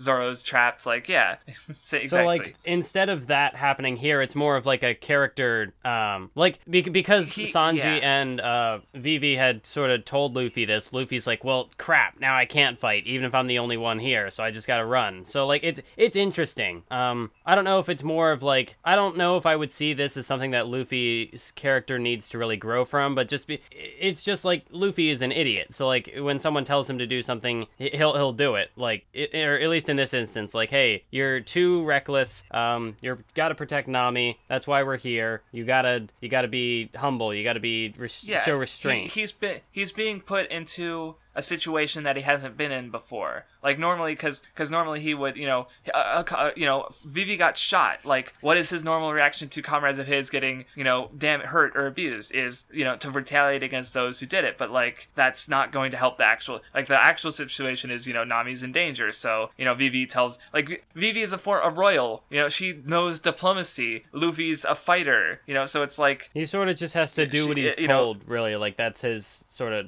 solution. Is like he sees Vivi, you know, bowing her head and saying, "Hey, we're not," you know, she's like trying to Mm-hmm. get on their good side, try to show that they don't have malicious intent, and so Luffy just kind of follows her example. Right, right. Because well, because that's the thing with Luffy. Back from Arlong, it's like he's good at the things he can do, and this is not a situation where he's the things he will he can do are the right answer. So he, he has to you know call, cool his tits basically. Um, and it is it's definitely like yeah he's he's not you know he can be he can he can turn it tune down his recklessness if he needs to. Um, he can be more prudent than that. So and yeah it's it's, it's cool. I also like the recurring gag that pops up in this in this arc where Luffy is just mm-hmm. he's you know just in his sleeveless shirt and then someone will say hey aren't you cold and then he'll be like oh it's cold Oh yeah, I am cold.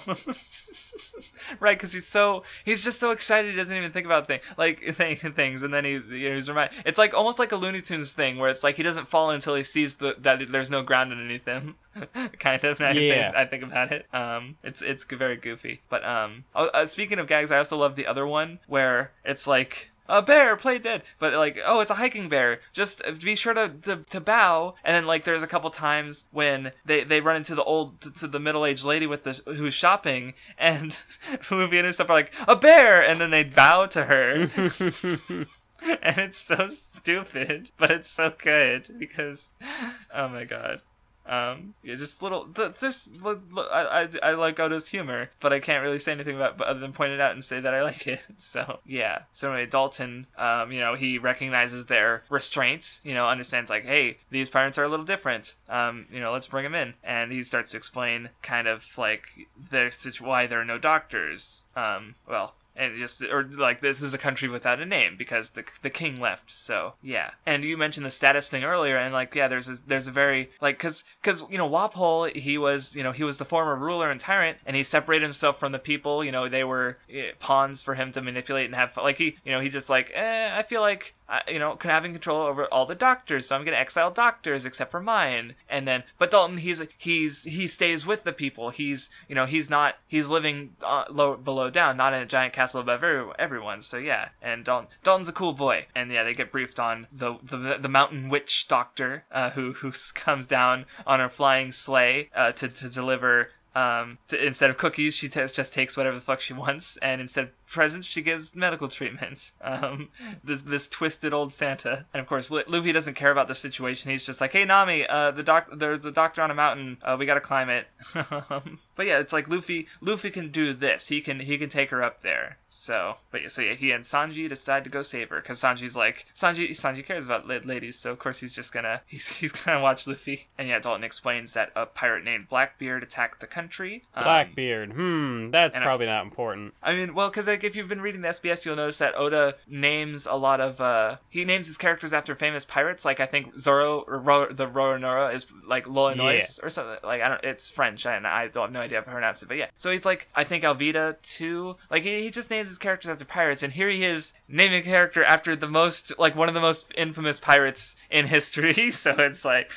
um, yeah, and of course, and of course he's doing the like um I did I mention this before? I, I feel like I must have, but it's like Oda loves to do like silhouettes, like he did it with the Warlords of the Sea, and now he's doing it with the Blackbeard pirates. But like he'll show like ominous silhouettes of these characters that are you know that maybe they'll show up later and the silhouette will be filled out.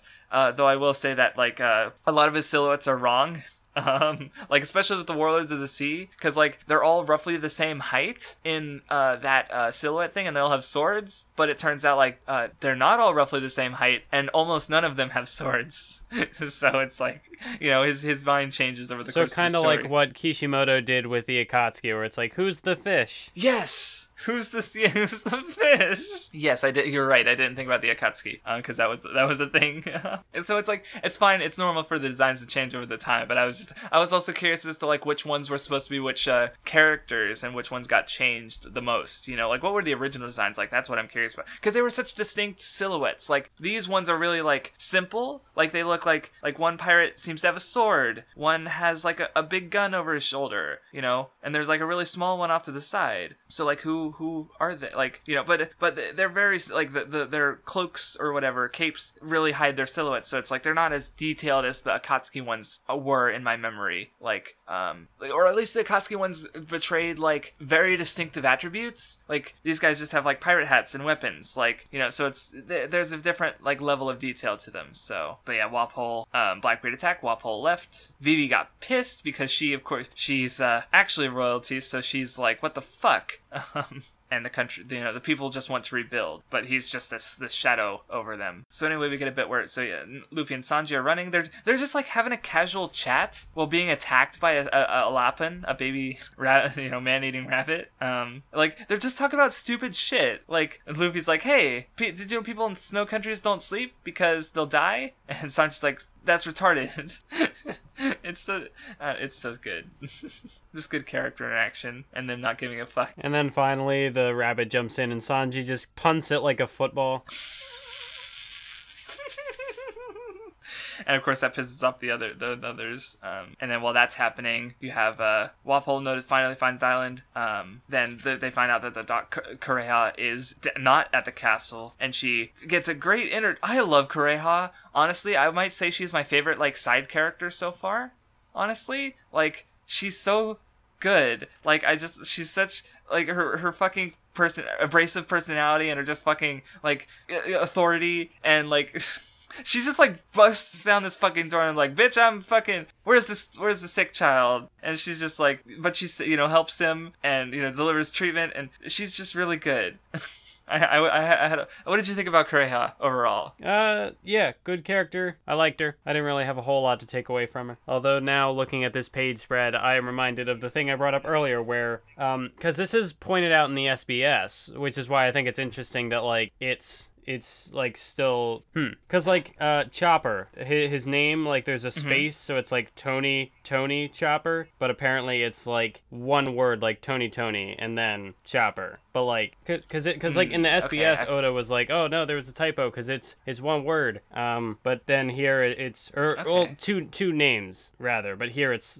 three. Yes tony tony is his first name and chopper or no or other way around. Uh yeah tony tony would be his uh, surname and chopper would be his given name like luffy is his uh, given. Yeah, but name. like here, so, here yeah. it's uh, it's like three as opposed to two names, and then it's yeah. brought up, and then like after after it's brought up in the SBS, I thought like, oh well, maybe maybe Viz just kept it this way to like keep the SB like so that the SBS didn't seem pointless, but then after the SBS, it's still it's still three names instead of two, so I don't know. Okay, yeah, I don't, I don't know either, but yeah, Luffy's climbing the mountain. He's showing his restraint as much as he wants to fight, but Sanji's also kind of like the worst choice because he can't get a good kickoff. Like if Zoro was here, he'd have his swords, and he doesn't. You know, I mean, uh, maybe they're sharp, so at least they're they're a little bit more uh, capable if you don't have good footing, I suppose. Though the footing footwork is really important in sword play but um, we're talking about cartoon characters here too. I don't know. Um, Wapol makes land, and well, because I, I, I, um, you know, Zoro's Zoro's dicking around. He he's just like swimming, and so it's like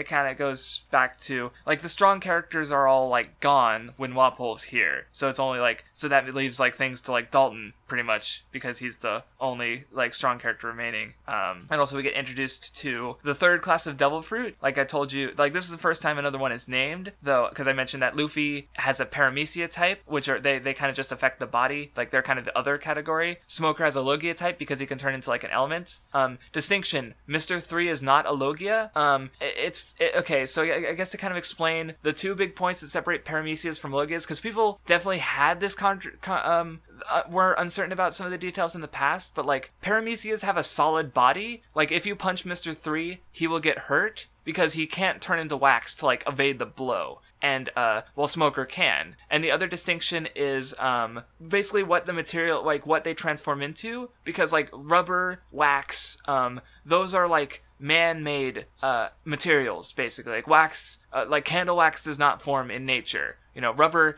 comes is processed from a tree. Right. So uh, but smoke does occur naturally fire occurs naturally. So they're they're ele- that's basically the distinction. So elements and man-made materials basically is what the distinction between paramecia and logia. And of course zones are animals. Uh, so Dalton Dalton has the o- the ox fruit, um, so he transforms into an ox, and Chopper has the human fruit because humans are animals.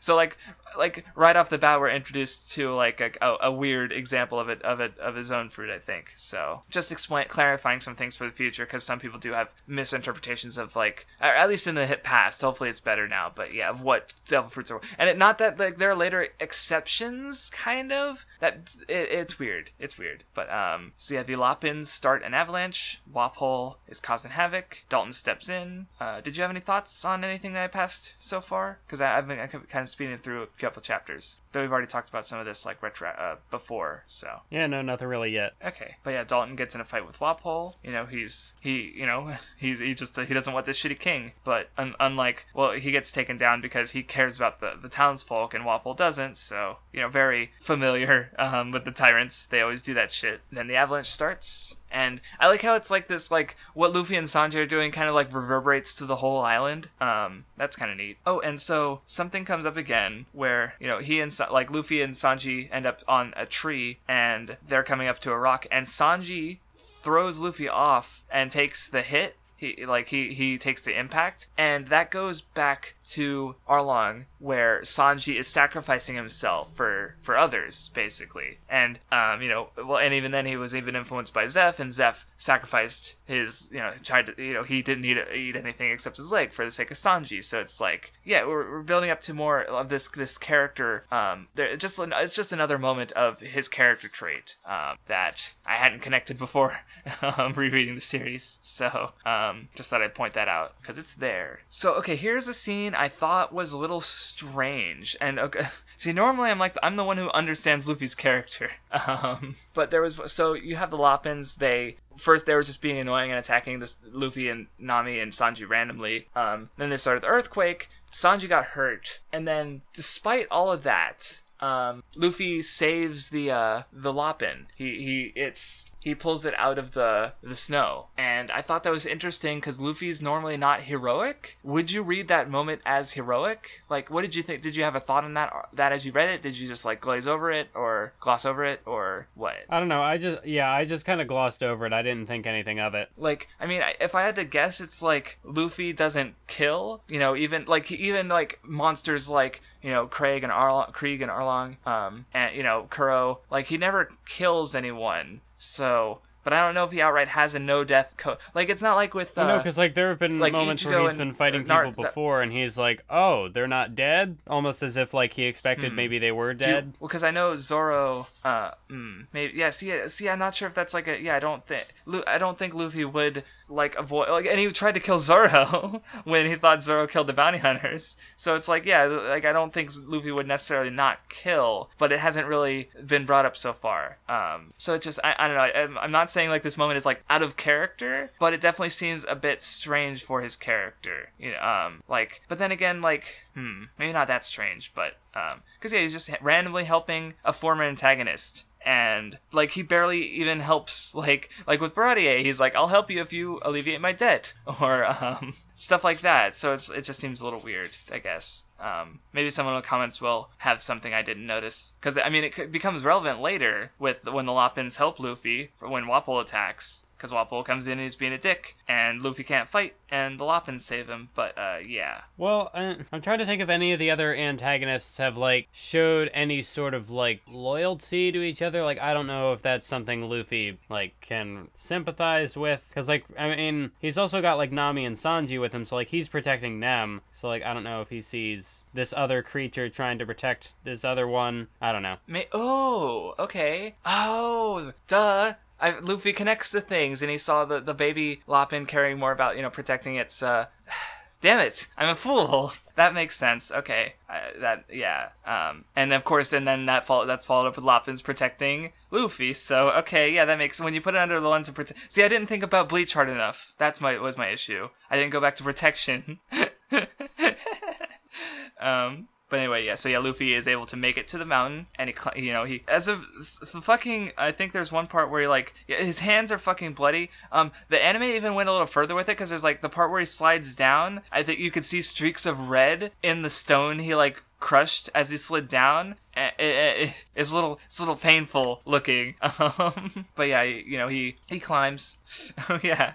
Um, we, oh yeah, we cut back to the bottom of the mountain with uh, Vivi and oh, did you have anything else to say on the Luffy getting reaching the castle or probably not? Um, uh, no, yeah, like the the climb in the rock was pretty painful, and then like I was wondering, like, is he gonna fall? Like, is he gonna make it? Like, is his is like I don't know, cause I don't know. Like he even there's even that point he- where he he- like he drops both. Sanji, and he's like, oh no, he's got to catch him.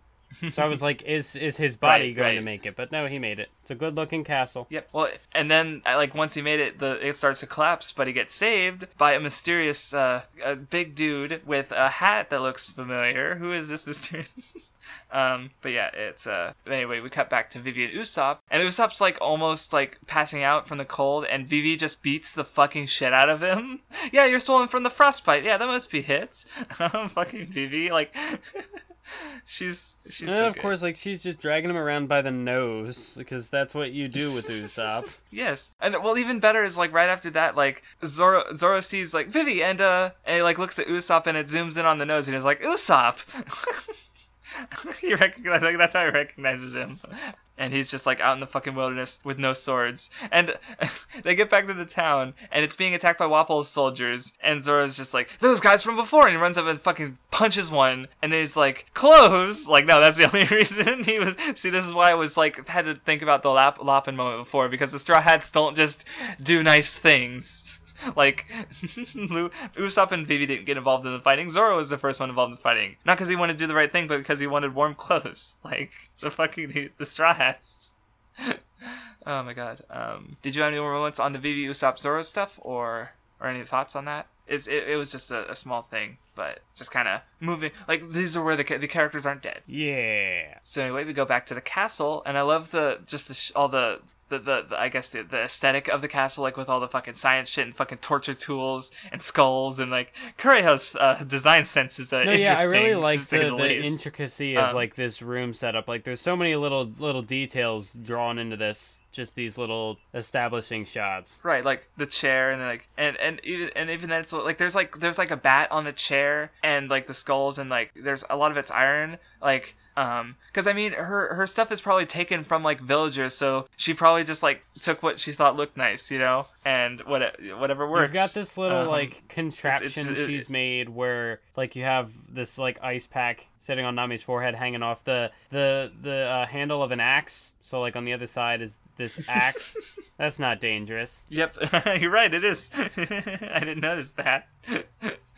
I didn't notice that it was. T- I know, saw the axe, but it's because she, she. I'm pretty sure she grabs it later, but she. I didn't notice that it was tied to her ice pack. Like, and then we get introduced to Chopper, and like it's interesting. Like, like looking at him at even at this first panel and comparing him to like at the end of the arc. Like he he gets slowly gets cuter across the series in general. But even in just this arc alone, he gets like a little cuter because apparently like Oda didn't want him to be like a mascot character like um Bleach had Kon. Um, Hunter Hunter doesn't really have one, but like I'm trying to think of examples that you would know because like a lot of sh- sh- like a Fairy Tail has a, or a happy uh, Rave Master has Plu. Like a lot of these these action shonen series, like maybe it's an editor thing or a magazine thing, but they try to give these. They, it's a marketing thing, I guess, where they try to give these characters a small little marketable thing that they so they could sell stuff. And apparently Oda didn't want Chopper to be that, so he designed him to be uh, like less cute at first. Like his muzzle's way more pronounced, and he doesn't look adorable in the same way he does even by the end of the arc. So, um, just a slight change in the design. Well, I don't know. I think like I think But, by yeah, the characterization um that Chopper gets in this Yeah. arc, like I you know, it's it's fine. He's he's more than just a mascot character. He has an actual personality Yeah. and story. So like if he's also cute, that's fine. Yeah, yeah. Um, I just thought it was interesting how he changes pretty quick. Well, like, no, Usopp also changed pretty quickly, like, because it's like you know, from like just from the his first appearance to like just in Baratie and stuff, where he's his nose is already starting to get a little bit more longer, and uh, you know, parts of it like it bends and stuff. Like he's using it more in the gags, uh, the visual gags. But uh, yeah, just little design changes. Like I'm sure if you pick up Volume One, you're gonna be like, oh yeah, that, that art's different. Like, but it's still pretty fresh in your memory, I'm sure. I like Uh, this yeah. gag of Um, Chopper trying to like hide behind a corner, but he does it backwards. he's so cute and stupid.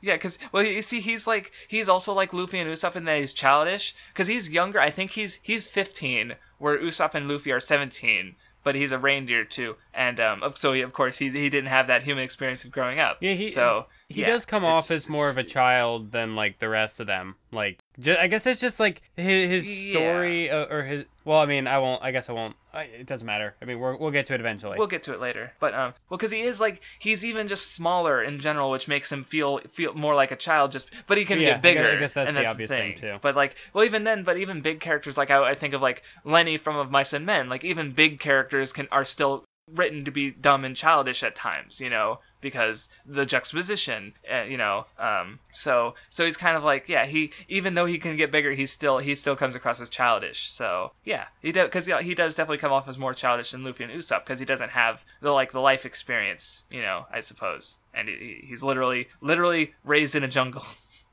or a frozen wasteland, if you will. Um, but Kureha comes in and she explains to Nami her sickness, um, and that it would have killed her. Um, and of course, it's like um, Kureha's like super old, so of course she would be the one to have a cure for a fucking prehistoric disease, right? Yeah. Um, Can I just say I do like now I'm probably just saying this because I'm so accustomed to anime tropes, but because because like when when Kureha Mm-hmm. checks her her stomach, she like just grabs her shirt and lifts it up, and that's usually where the anime is like, oh, but the but the- she's but the- but the girl, the but that that doesn't happen here. Like it's just there's your Yeah. your wound. she's a professional, yeah. Like there, like because because there'd be no reason like, oh, for okay, it. I mean, I don't know. Um, I would assume that hopefully the anime takes it the same Well, way like, and because like there's no see, reason for it to I know happen if here. Ma- and I'm just nitpicking now. What am I doing? No, no. Well, I was gonna say like, because if it was Mashima doing it in Fairy Tail or something like that, you would have seen the boobs, you know, the under boob or something. Like it would have been, it would have been drawn to be more. Well, it's not even necessarily about how it's drawn.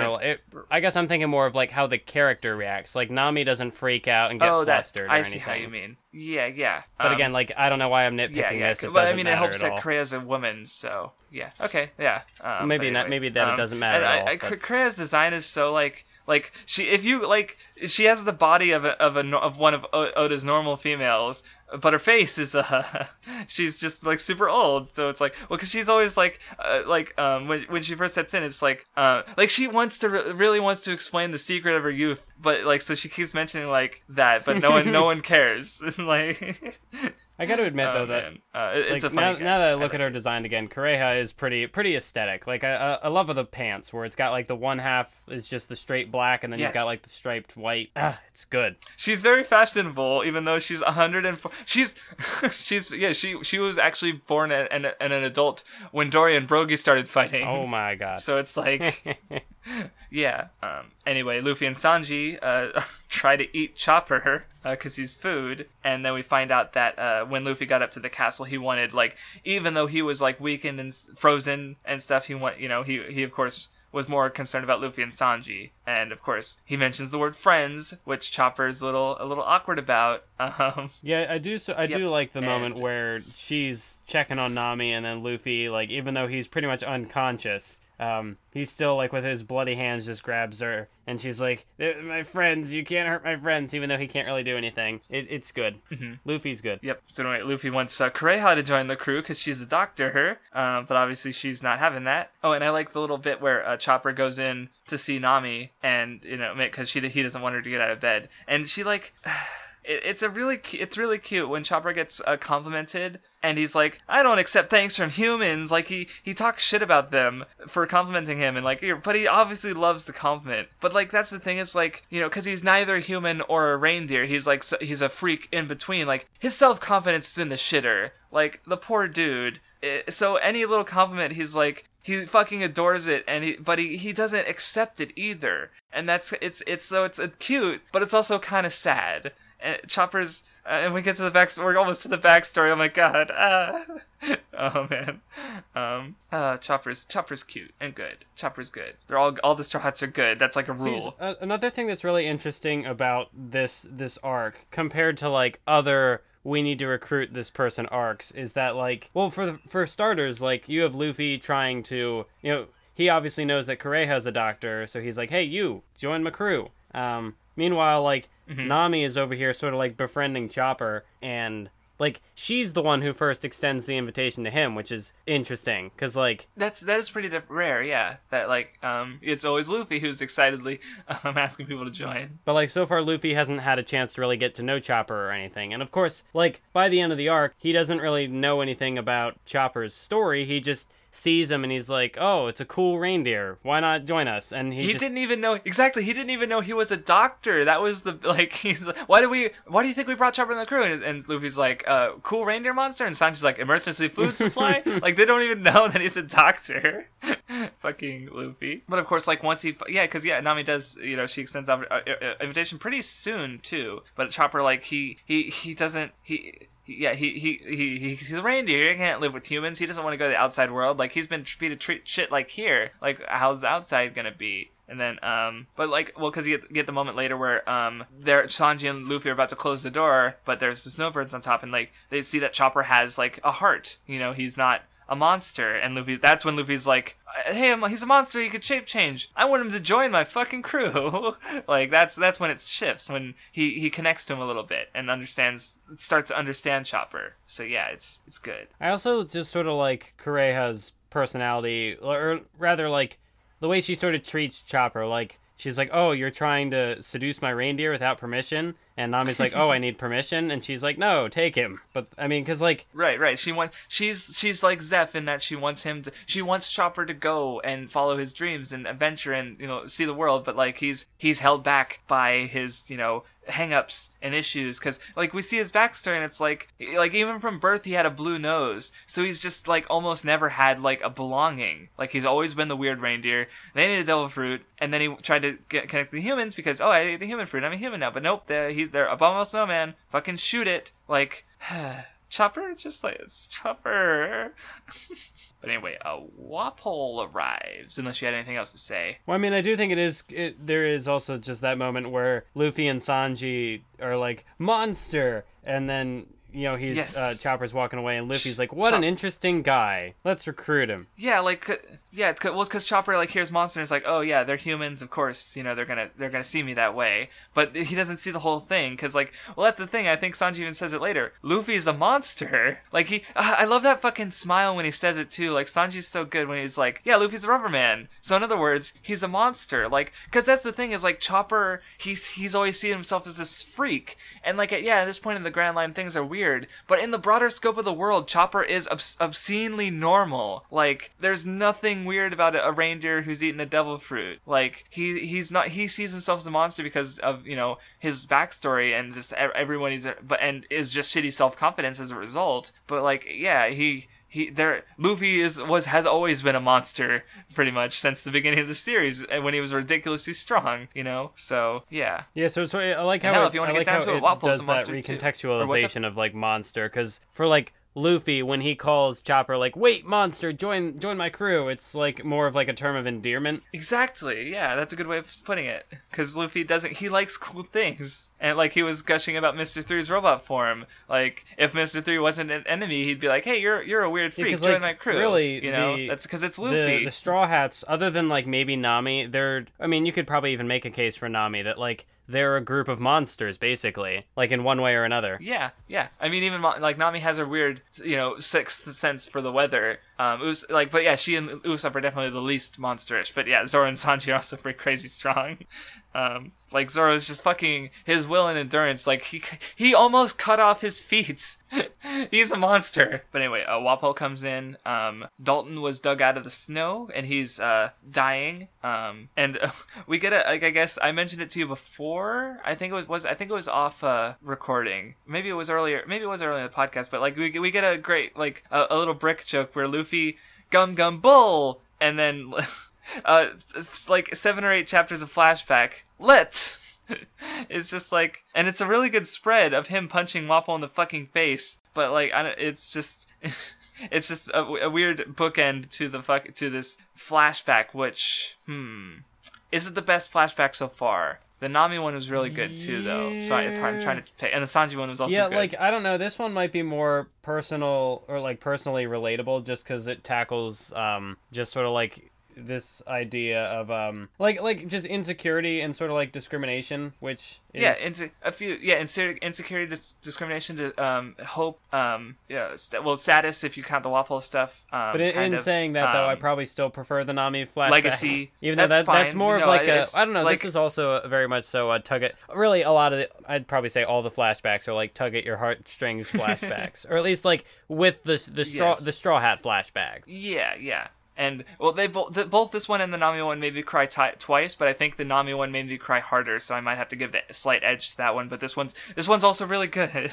because they because we get introduced to fucking Hiriluk, who's a shitty doctor, um, and he's just like you know, but he he doesn't he he, he steals money. Don't make a fuss, such a fuss over a burning house. Oh, and I didn't notice that he like the fir- his fucking first page, no, second page if you count the silhouette before. Uh, he's coughing up blood, which uh, becomes important later. But um, but he's just like he's just like he's just he's like a gorilla doctor busting into houses and forcing uh, his medicine onto people because they won't accept it otherwise. like he fucking shoots the wife. with an anesthesia pistol, but he just—I love this as a panel of her just like, "Let me treat you," bang. It's so fucking stupid. I love it. He just like comes in. Well, because he's like the opposite of Kureha. Like he heals people for free, but he's shit at it. Kureha's a great doctor, but of course she takes money. Um, though they're and well, he's like like they're both like Hmm. I mean, they're both kind of they both can be mean and nice though. So, but yeah, Hiriluk wants to he wants to save the kingdom with his medicine because the kingdom is suffering under this tyrant, and you know everyone like no one's knows what like you know they can't they're completely helpless and there's nothing they can do. But he's and he wants to save the island somehow. So, and I get he explains his ideas later, but um he does run into Chopper and he he wants to heal him, but Chopper is of course he's only been rejected, and so he tries to reject Hiriluk the same way. Um, but Hiriluk manages to get Chopper to lower his guard. And this is the first part I cried when Chopper wakes up and he bites into the bread and he starts crying because he's finally been accepted by someone. Chopper. Uh, did you have any thoughts about Hiriluk or this opening bit so far? I mean, yeah, he's a weirdo. Did you say? Yep, yep. Say, um, I like when he first like is talking to Chopper, and he's like, um, so what if you can talk? That's nothing to brag about. Like he's kind of like he's he's like he's rudely putting Chopper's ability to speak as he's normalizing it. He's like, oh, that's not special. I can talk even better. Like he's putting him on the same level. Like he's being a little mean about it, but he's also like making Ch- trying to make Chopper less awkward. You know, because he's like, I'm a reindeer. I'm not supposed to talk. But um, Hiriluk like you know he- Hiriluk very good and connecting to him because Chopper, uh, poor Chopper has had a rough life so far. Um, also, I, he says that the name Tony comes from uh, Tonaki, Tonakai. I think it's supposed to be Tanuki. I don't, or maybe, maybe, or no, Tonakai does mean reindeer. Okay. Oh, I see now. I understand. I'm an idiot. Um, cause I, well, cause he gets called Tanuki, like ra- the raccoon thing, because he's small. Like that's a, that's a thing. Cause he, cause when he's big, he gets called a gorilla. When he's small, he gets called a Tanuki. And when he's in his mid, then, but he's a reindeer. So it's, it's, it's a, I, I'm, I'm mixing it up with later gag. So that's my, my bad. Um, and I didn't know that Tonakai meant reindeer. So, yep, Chopper gets a name. Oh, and then we get a really interesting part where um, we cut to Wapol and Dalton and see what they're up to, and you know they're they're they're oh yeah we we uh, you know we uh, their, their idea of leadership is that it's a, it's a strong leadership. You know we're, we're oppressing the people to keep them in controlled um, and stuff. But Dalton flashes back to meeting a certain uh, little girl at a certain council of kings um, well, the first panel is really interesting uh, because it's like, oh, this revolutionary named Dragon is spreading his ideas in five or six, and it's like, hey, that face looks familiar. In five or six years? Well, what's the flashback f- about six years ago? Hmm. yep, and now he's so he, you know he's suggesting that he'll be a formidable enemy of the government, and now he's a wanted man. And also, this is um, remember I mentioned the um, there was Nami opened up the paper at the start of the Logtown arc, and she's like, oh, a coup d'état in Vera. The world is in such turmoil. Um, Dragon's a revolutionary, the kind of person who would start a coup d'état. So it's like th- they reference that the world is like having like lots of coup d'états and revolts. Um, in the same arc, we get introduced to Dragon, and now we're finding out that he's a revolutionary and he's spreading ideas that threaten this Council of Kings. So it's like, oh yeah, Oda had that in mind back in Logtown. Good to know. um, so yeah, it's just like everything can be foreshadowing. Yeah, and this is also where I talked about like a lot of like more stuff going on with background characters because you get a little more like not much elaboration, but like a tiny little bit more going into Dragon. Yeah, we get like a re- well a, reference to him, like, and it's, it's, it's this big fucking photo that's just like very eye catching, and it's like, oh shit, like you know, the, like we're get, so we, you know, we do get a little a tidbit more about him, but like, and it's used to like character Wapol doesn't give a shit, like we won't suffer the at the hands of outsiders. Uh-huh. Um, oops, oh no, pirates gotta run, and then of course we we get a brief introduction to um the cool king of Alabasta Cobra, who's he's arguing with Wapol. Of course, summer and winter don't mix. Uh, winter and you know sand and snow. Um, and then we get like Vivi being she's you know at that age at age 10 she was she still had that reservation and ability to control herself that she impressed on Luffy at the start of the arc um and avoided a war because like because Wapol's this fucking big child uh spoiled brat and Vivi's at age 10 and that's what and that that is like Dalton's like what the fuck? Like I'm following this shithead over when uh, you know Vivi exists and is like so strong like and of course that's where his you know his issues come his are his starting to form with uh yeah. it's good. Just a, like like because it's like it's world building but it's also character building and conflict it's it's good. So anyway Hiriluk then introduces like a, another idea of the arc that i was thinking on um sort of like how i took it was like hope and because like you know the country has been like oppressed by this shithead for so long and you know the, the everyone's heart like because that's the thing is like Hiriluk isn't a doctor of the body he's a doctor of the heart because like actually if you if you do research into like hi- historical doctoring like witch doctors and stuff they like were there to kind of like fix morale more than actual like doctoring and stuff because like if you're like people who are depressed actually get i think they get sick more i have to do research into that but like if your heart if like if you are not in good like mental health like you will get sick more like this is actually like a thing and so and that's what Hiriluk is he is a doctor of the heart and he wants to so he wants to cure the country's morale because he himself like like the way because we find out like because he says that like he talks about a thief that uh, saw cherry blossoms and uh, got the the world you know he he got cured. So there's a cure for everything. But um as we found out oh uh, i'm just explaining i don't know did you have any thoughts on this before i keep No. going or okay i'm sorry okay just just because people are like oh matt craftsdorf you're just interrupting math whiz and i'm like well i mean you, you say stuff sometimes but like obviously i have more thoughts i've been sitting on this Well, material yeah, for like longer this is my first time so- going through, so of course I'm not going to pick up on everything. So like for a lot of this for me, Yeah. it's like yeah, Well, this stuff was cool, good to know, but like I'm not picking up on the themes. Well, but then, like later on, we found out that Hiriluk is like, well, a Hiriluk was the thief who saw the the cure all of cherry blossoms, uh, but uh, he's he's not actually cured. He's still like he coughed up blood in the first, in the second page he was on. He's still sick, and like that's the thing. At the end of the the, the flashback, he's dying of his sickness, uh, the poison, and then he blows himself up. Poor fucking dude. like, yeah, but like, so the way I see it is that like, um, you know, his disease wasn't cured, but what was killed, like, um, because he was like freaking out about the fact that he was going to die. Because he, he says like, because he's describing himself in the story. He says he went, he nearly went mad when he learned that he was going to die. But then he saw this the, the cherry blossoms, and his like I, the way I see it is that his will to live was restored. You know, even though like everyone dies, but he he was you know decided to have hope and live more. And now like the, because he's done that, now he's like in, in inspiring Chopper with those very same ideas, like his you know f- to go back to the familiar aspect, his quote unquote son. So it's like you know, and now yeah, sure Chopper. So I don't like yeah, Chopper is you know he th- he also believes disease to be incurable, but Hiriluk did die of an incurable disease. But maybe I don't know. Maybe there will be a cure eventually. So yeah, but um, it's it's good. It's it, I like it, it tugs at the heartstrings a little bit because I like that idea.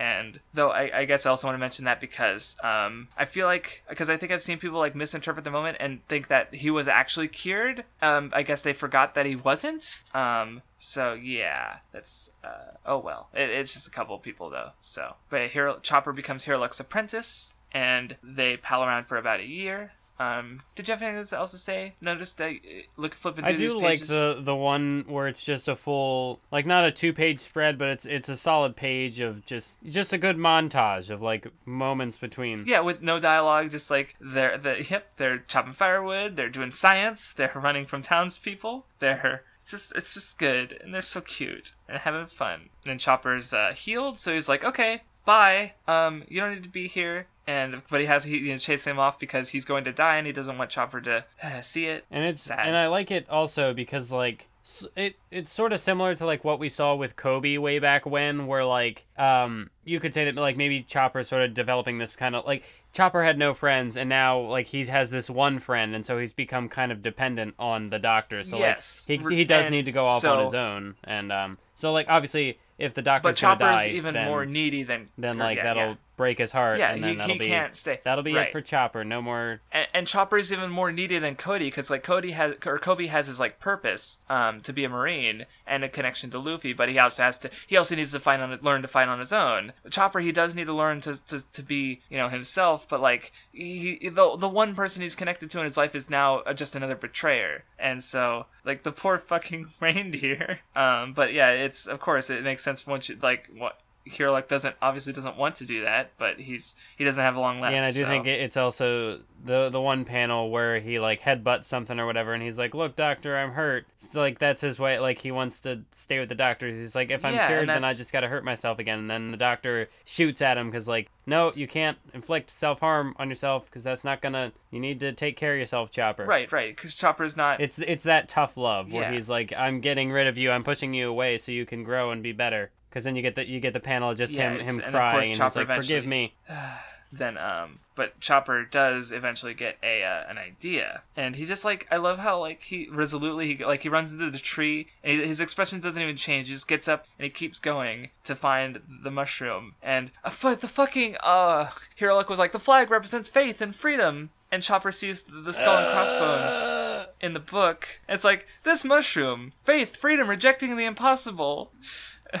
It is poisonous. Oh, it's a Chopper. poisonous mushroom, and the doctor eats it because and he even fucking meets his like old family and so you like and they and he he fights them briefly and loses an he, he loses an antler but gets it reattached like you actually see the metal like attaching part on his in the present um uh, it's so good. But yeah chopper he got the mushroom you know like even though he he he's very much like here like uh, how Kureha puts it they're- both clumsy you know even though he uh he doesn't know anything about medicine he's he's got the the heart to keep to help people and you know cure them so because well that's the thing well that's like what i thought was really interesting about the juxtaposition between Kureha and Hiriluk is that like Hiriluk doesn't accept money you know because yeah he's a shitty doctor but you don't the like you know his his treatment is spreading you know hope and optimism and you know helping people just like you know by you know helping their hearts. And that doesn't cost anything. And maybe it's a cheesy message but it's i like it you know it doesn't cost anyone to give someone hope. Like and that's that's i think i think it's good. And because that's that's yeah and by doing that he saved chopper and made uh, you know someone who can be uh, he's a doctor with the the heart of Hiriluk and the capabilities of Kureha. You know he's able to do both and be better so, to surpass his the, his uh, predecessors. And uh, it's so good. Because that's the thing it's like Hiriluk also as we find out later with the the Isshi 20 the doctors that Wapol has is like they they help Dalton free of charge because of Hiriluk. Like he is able to like like um he he does work to save the country. Um like so you know he he's his actions are reasonable and yeah. But Hiriluk tells asks Kureha to teach Chopper and also he gives her her, her the dust the that um for the his uh his cure for the country um and of, uh, of and then Hiriluk hears that the uh, doctors are sick all of them. Uh, did you or did I pass up anything or? No. okay cool. So yeah Hiriluk breaks into the castle with guns and bombs. Like I'm a doctor! Boom! And he does not follow the the hi- Hippocratical oath at all. Um, but yeah, Kureha finds Chopper, tells him that his mushroom is poisonous, um, and that Chopper needs to, you know, he needs he needs medical skills if he wants to actually cure anyone. Like, so it, it there's like yeah, there there's the two extremes. You know, Hiriluk has no medical skills, but he thinks every disease can be cured. But you know, not obviously not everything can be cured. So Kureha has to give him some of that reality. Though Chopper still has the hope. Like he, he at the after the Hiriluk stuff, he he waves the flag and tells Kureha that he still wants to he wants to he wants to be a doctor that can cure everything. And so yeah, good. That's because that's his ambition. All the Straw Hats have to have a goal, and Chopper wants to be a doctor who can cure everything. But yeah, Hiriluk reaches the castle, um, and you know the doctors are the doctors are fine. So he you know he, he yeah he gives himself up. He's you know he doesn't. And he gives his these are this, this is a very quotable line. Um, a lot of people love this one because you know when does a man die? Um, when they eat poison soup, when they're shot, when they're when they get get sick. No, it's when they're forgotten, and that's like that goes to an that's an idea that um it was also there in Logtown, so I feel like I because I, I, thought about it more, and it's like kind of been present so far, but just the idea of like inherited will.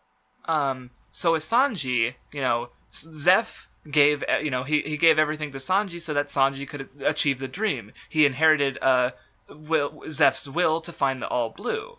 Um, Chopper inherited Hiriluk's will to cure the hearts of people um, and you know cure all diseases. And uh, also in Logtown, Luffy by proclaiming that he was the one, you know, he was going to be the pirate king. Um, by you know, you know, being as free as possible on you know when literally being captured by Buggy, you know, he in like the the fucking world, you know, destiny started to save him after that point. So it's like it's, it's a running because like look at Roger's speech right after that happened. Like he he Roger directly mentions inherited will, and the you know as long as people fight for freedom, you know. So it's like it's a recurring idea. Yeah, and you also um, have you have an, the same thing here, like, with Zoro like, and Kuina. Ah, fuck! I didn't. Th- I was thinking about uh, Kuina's dad for some reason, not Kuina herself. Yeah, that's a good. You're right. Yeah. Um, yeah. So it's a it's a recurring idea, and here he is, kind of like you know, a man doesn't got, die until he is forgotten. You know, Roger will you know Zeff even if Zeff died, Sanji would still remember him, and you know that will will continue to be inherited. And here it is again with Hiriluk, um, even though he's dying. So yeah, and you know his actions do. He, you know he, they change the the doctors eventually, as like a few, few years later they do help uh, Dalton, but Dalton changes immediately and betrays Wal- uh, Waffle because you know the country cannot continue to exist in despair. You know, and Hiriluk's actions have you know they they're inspiring change. You know that's it's a, this it's a static character arc for you. A character stays true to their ideals, and the world changes around them. And he also saves Chopper. And I think this was the second time I started crying because just Chopper.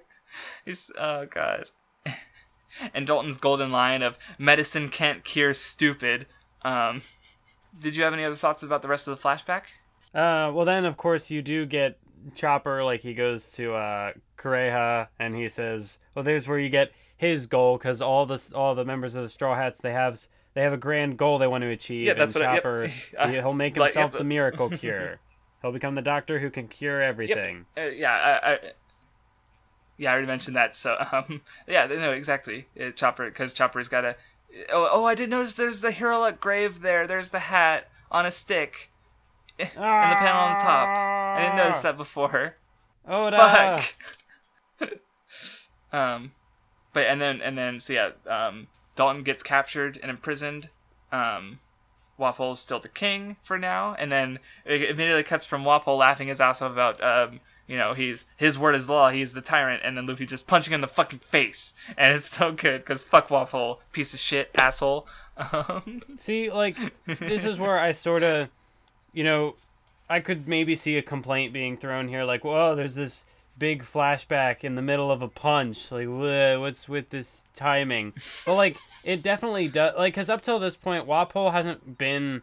Like I said earlier, he hasn't been much of an intimidating antagonist. He's, but by yes. like throwing this flashback in here, I really can't think of like where else you would put it because then like when Luffy like there's this tremendous weight behind this punch now because like like and that's yeah con- because not not Luffy's not. Well, yeah, because like the weight sorry, is yeah. conveyed in the panel and like the weight of that punch is conveyed in the flashback because like yes uh, Wapol may not have been a very yeah. intimidating figure in the present time, but like his actions in the past, like his um, what yeah his his control of the like because it's not just a chopper flashback it's also a Hiriluk Dalton and Wapol flashback where we're learning more like what the Wapol's influence of the country and how it's affected the lives of the people and the doctors within it who have avoided him. Yeah and now so yeah you're right that's a good way of putting it it's like the weight of the the punch literally has the weight of the flashback behind it now in the audience's mind. It, Luffy of course doesn't give a fuck um, because he doesn't know any of that um, nor does he really care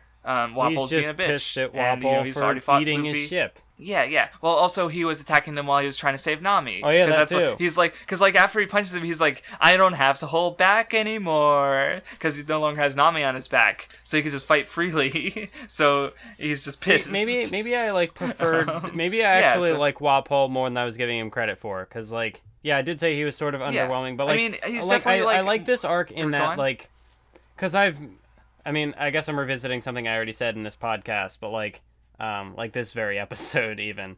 Um, but I like how the sort of like Luffy holding back. I feel like maybe it feels more organic here. I don't know. Like it's never not organic, I guess. But like before, like when like the the like the rock gets dropped on him and he can't move. I'm like, oh, here it is. It's this is gonna lead to a thing. Um, but like here, like. Mm-hmm. Yeah, but here it's well because it's like I guess with that it's like that just kind of happens. You know, same with Arlong. Even he just like pick, Luffy gets stuck and Lu- Arlong picks up. But with this arc, it's more of a continuous thing that's been built up since the, the the last chapter of the previous arc. The last chapter of Little Garden had Nami getting sick, so that builds like so it makes sense that Luffy has to be handicapped.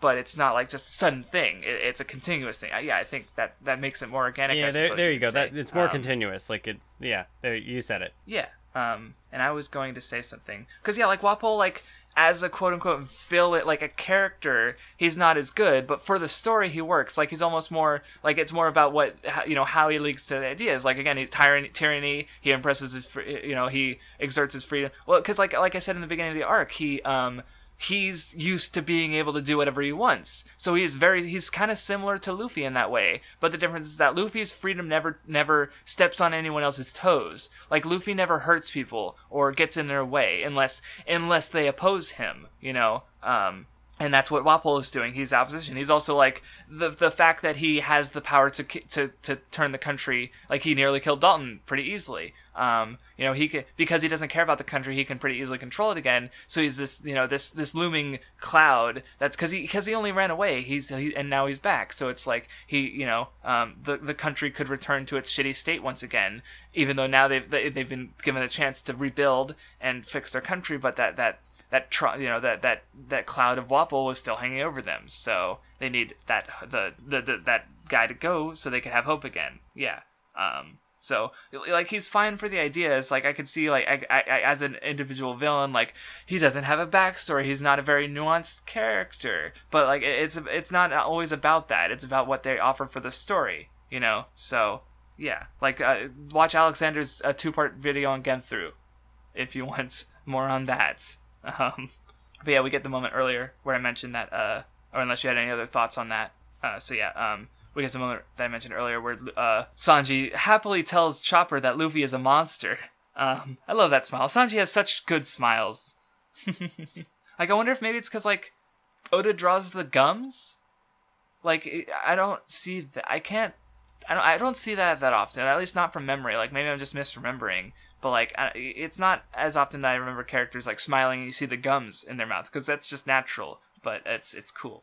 Um, maybe I'm just noticing it here though. But yeah, the fights get started, and oh no, well first we get um the flag and you know what it represents because Luffy. That's what Luffy gets serious about the the pirate flag because because Wapol is kind of like Kuro in that he's like he's a pretend pirate. He's a no, he's actually yeah no he he's a pirate who doesn't want to be a pirate. You know. Um, so he was flying the flag randomly just because, uh, pretty much. Um, so he doesn't respect Hirluk's flag. Oh yeah, and then you get you do get a bit of Sanji, where he's because he's too weakened to really fight, but he does defend uh, Kureha. Oh yeah, and Wapol does interrupt in the fighting, but Luffy immediately like steps in, and Wapol is just he can't.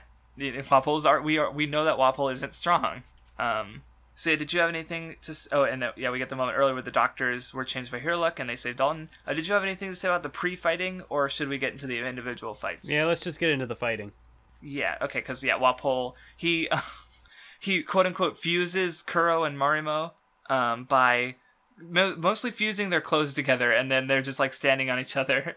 Um, but yeah, the the fights get set up. Oh no, well yeah, Luffy or no, Wapol takes down the fl- tries to take down the flag, but Luffy's you know he's fighting you know he's uh, trying to tramp on the, the the pride of the that idea, and Luffy defends it. So um, oh Dalton does get healed, and he wants to go take down Wapol.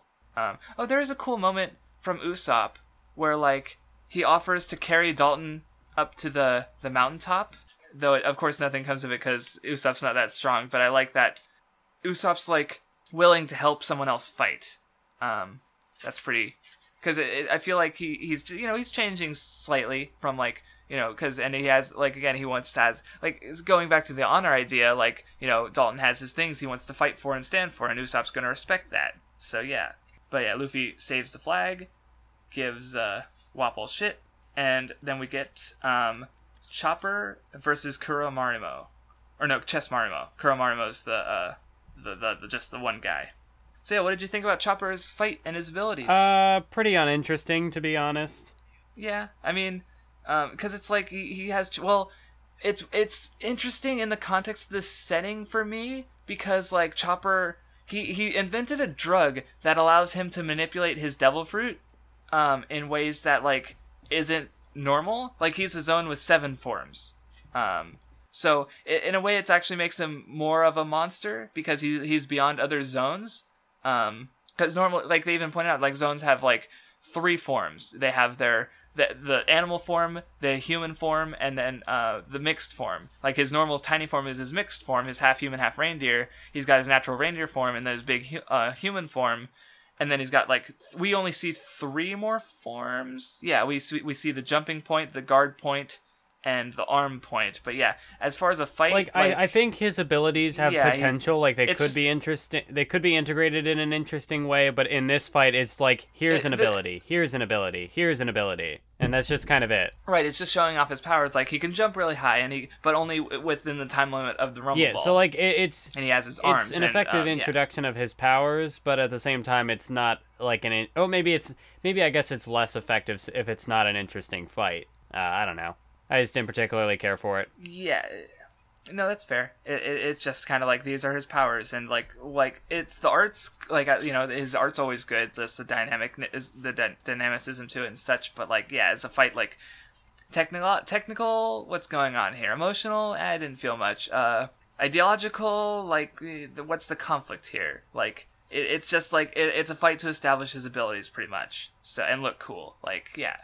Um, at least maybe there's something that I'm missing, but yeah. Yeah, because like Wa- Wapol's subordinates But, um, aren't aren't really interesting in any way. Yeah, they're just kind of like cac- minions. Yeah, they're not. Although I do, yeah, I mean, because like we've been saying, how Wapol himself isn't much, but at least like he, you know, he offers to the conflicts. These guys are just kind of like boilerplate Yeah. minions, you know. Um, like even like comparing him to like Arlong's subordinates, like Hachi and Chu and Kuroobi each had distinct pers- personalities from each other, you know. While these guys, you could like switch them their personalities and not much would change. Like Kuro's Chess is a little goofier, I guess, because he kind of was there at the beginning of the arc. But like, yeah, it, it's they don't stand out a lot. I do really like Um, this this panel of Luffy like he gets blasted with a cannon and he's just there holding the flag still. oh yeah, that was really cool. Yeah. Oh, but Nami's jacket got ripped. That won't come back up later. fucking Nami. Well, because I like how like because Luffy likes cool shit, and like like when he saw Chopper like setting up his hooves, he was like, "Beam! He's gonna shoot a beam! He's gonna shoot a laser beam!" Like no, obviously not. But like Luffy likes cool shit. Like compare this to like like I guess with Kabaji and Zoro, he wanted to see Zoro fight.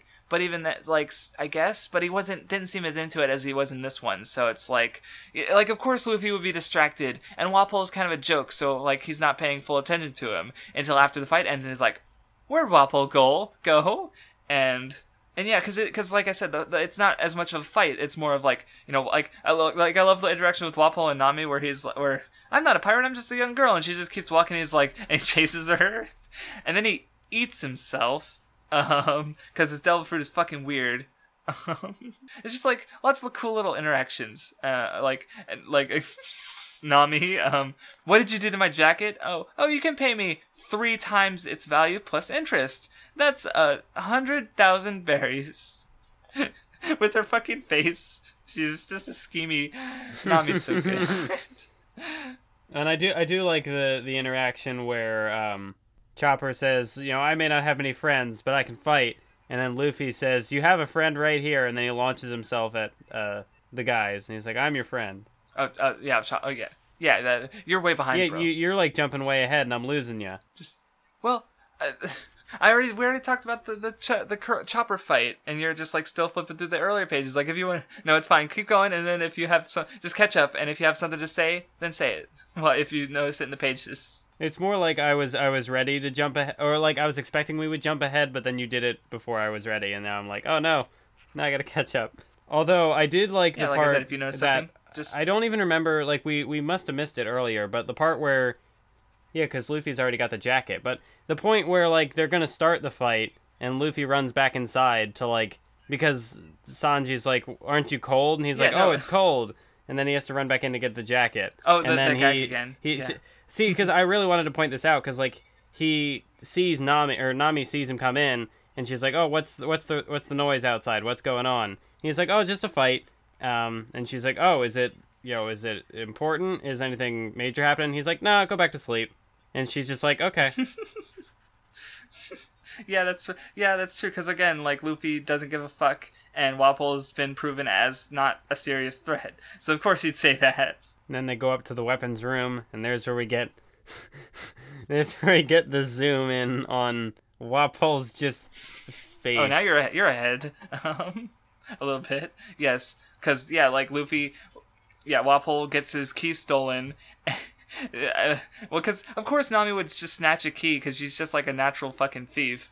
And Wapol's like, "Behind this door are weapons. I will defeat you with these weapons." And well, I love the the panel where it's just like Luffy's just staring, and Wapol's just staring, and is he's just like so like done with this shit. and Luffy's just. and then he just runs away again. And then yeah, they get to the cannon, and he's like, "I bleed you over this cannon," but no, it's the castle's in such disrepair, it doesn't work. And the zoom, the Wapol's legendary expression, like this is, I've seen this used as a reaction image on 4chan a lot because it's just so, yeah, I, it's so I good. like, it's just the the big eyes and this the the closed mouth. is just like he's just like, like oh, like no." just seeing that it just looked very yeah I, I would have been surprised if this had not been a meme at any point because it just it's too memey. Like the zoom that's like that's a that's a modern day meme classic right there. Like that's exactly.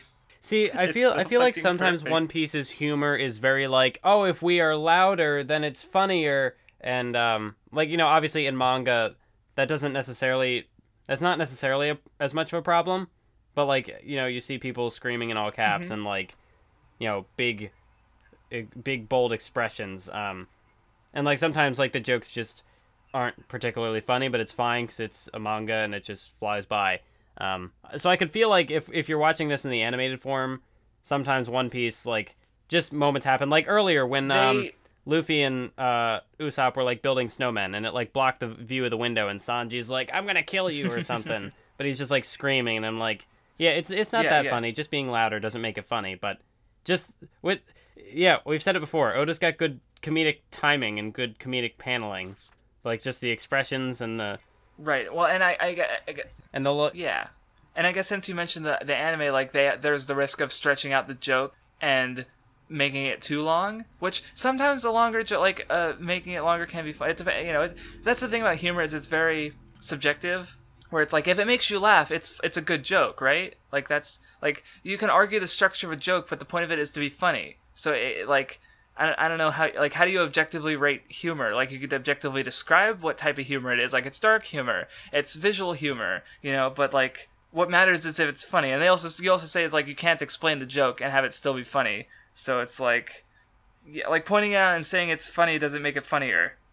Um so it's humor is like like pretty much all we can do is say like that made me laugh or whatever. So yeah um but yeah, Dalton is going up to fight Wapol. You know, he's ready to give up his life just to save the island. You know, he's so he's so afraid of like despair that he's almost willing. He's like willing to kill himself. Like so, that's some resolve, I suppose. But yeah, he doesn't care about royalty. It's just it, it- he just wants that fucker gone. Um, but of course, Luffy's got his back because he's just like he's Lu- Wapol is just like fucking putty in his hands. Like Luffy is just not having any of that bullshit.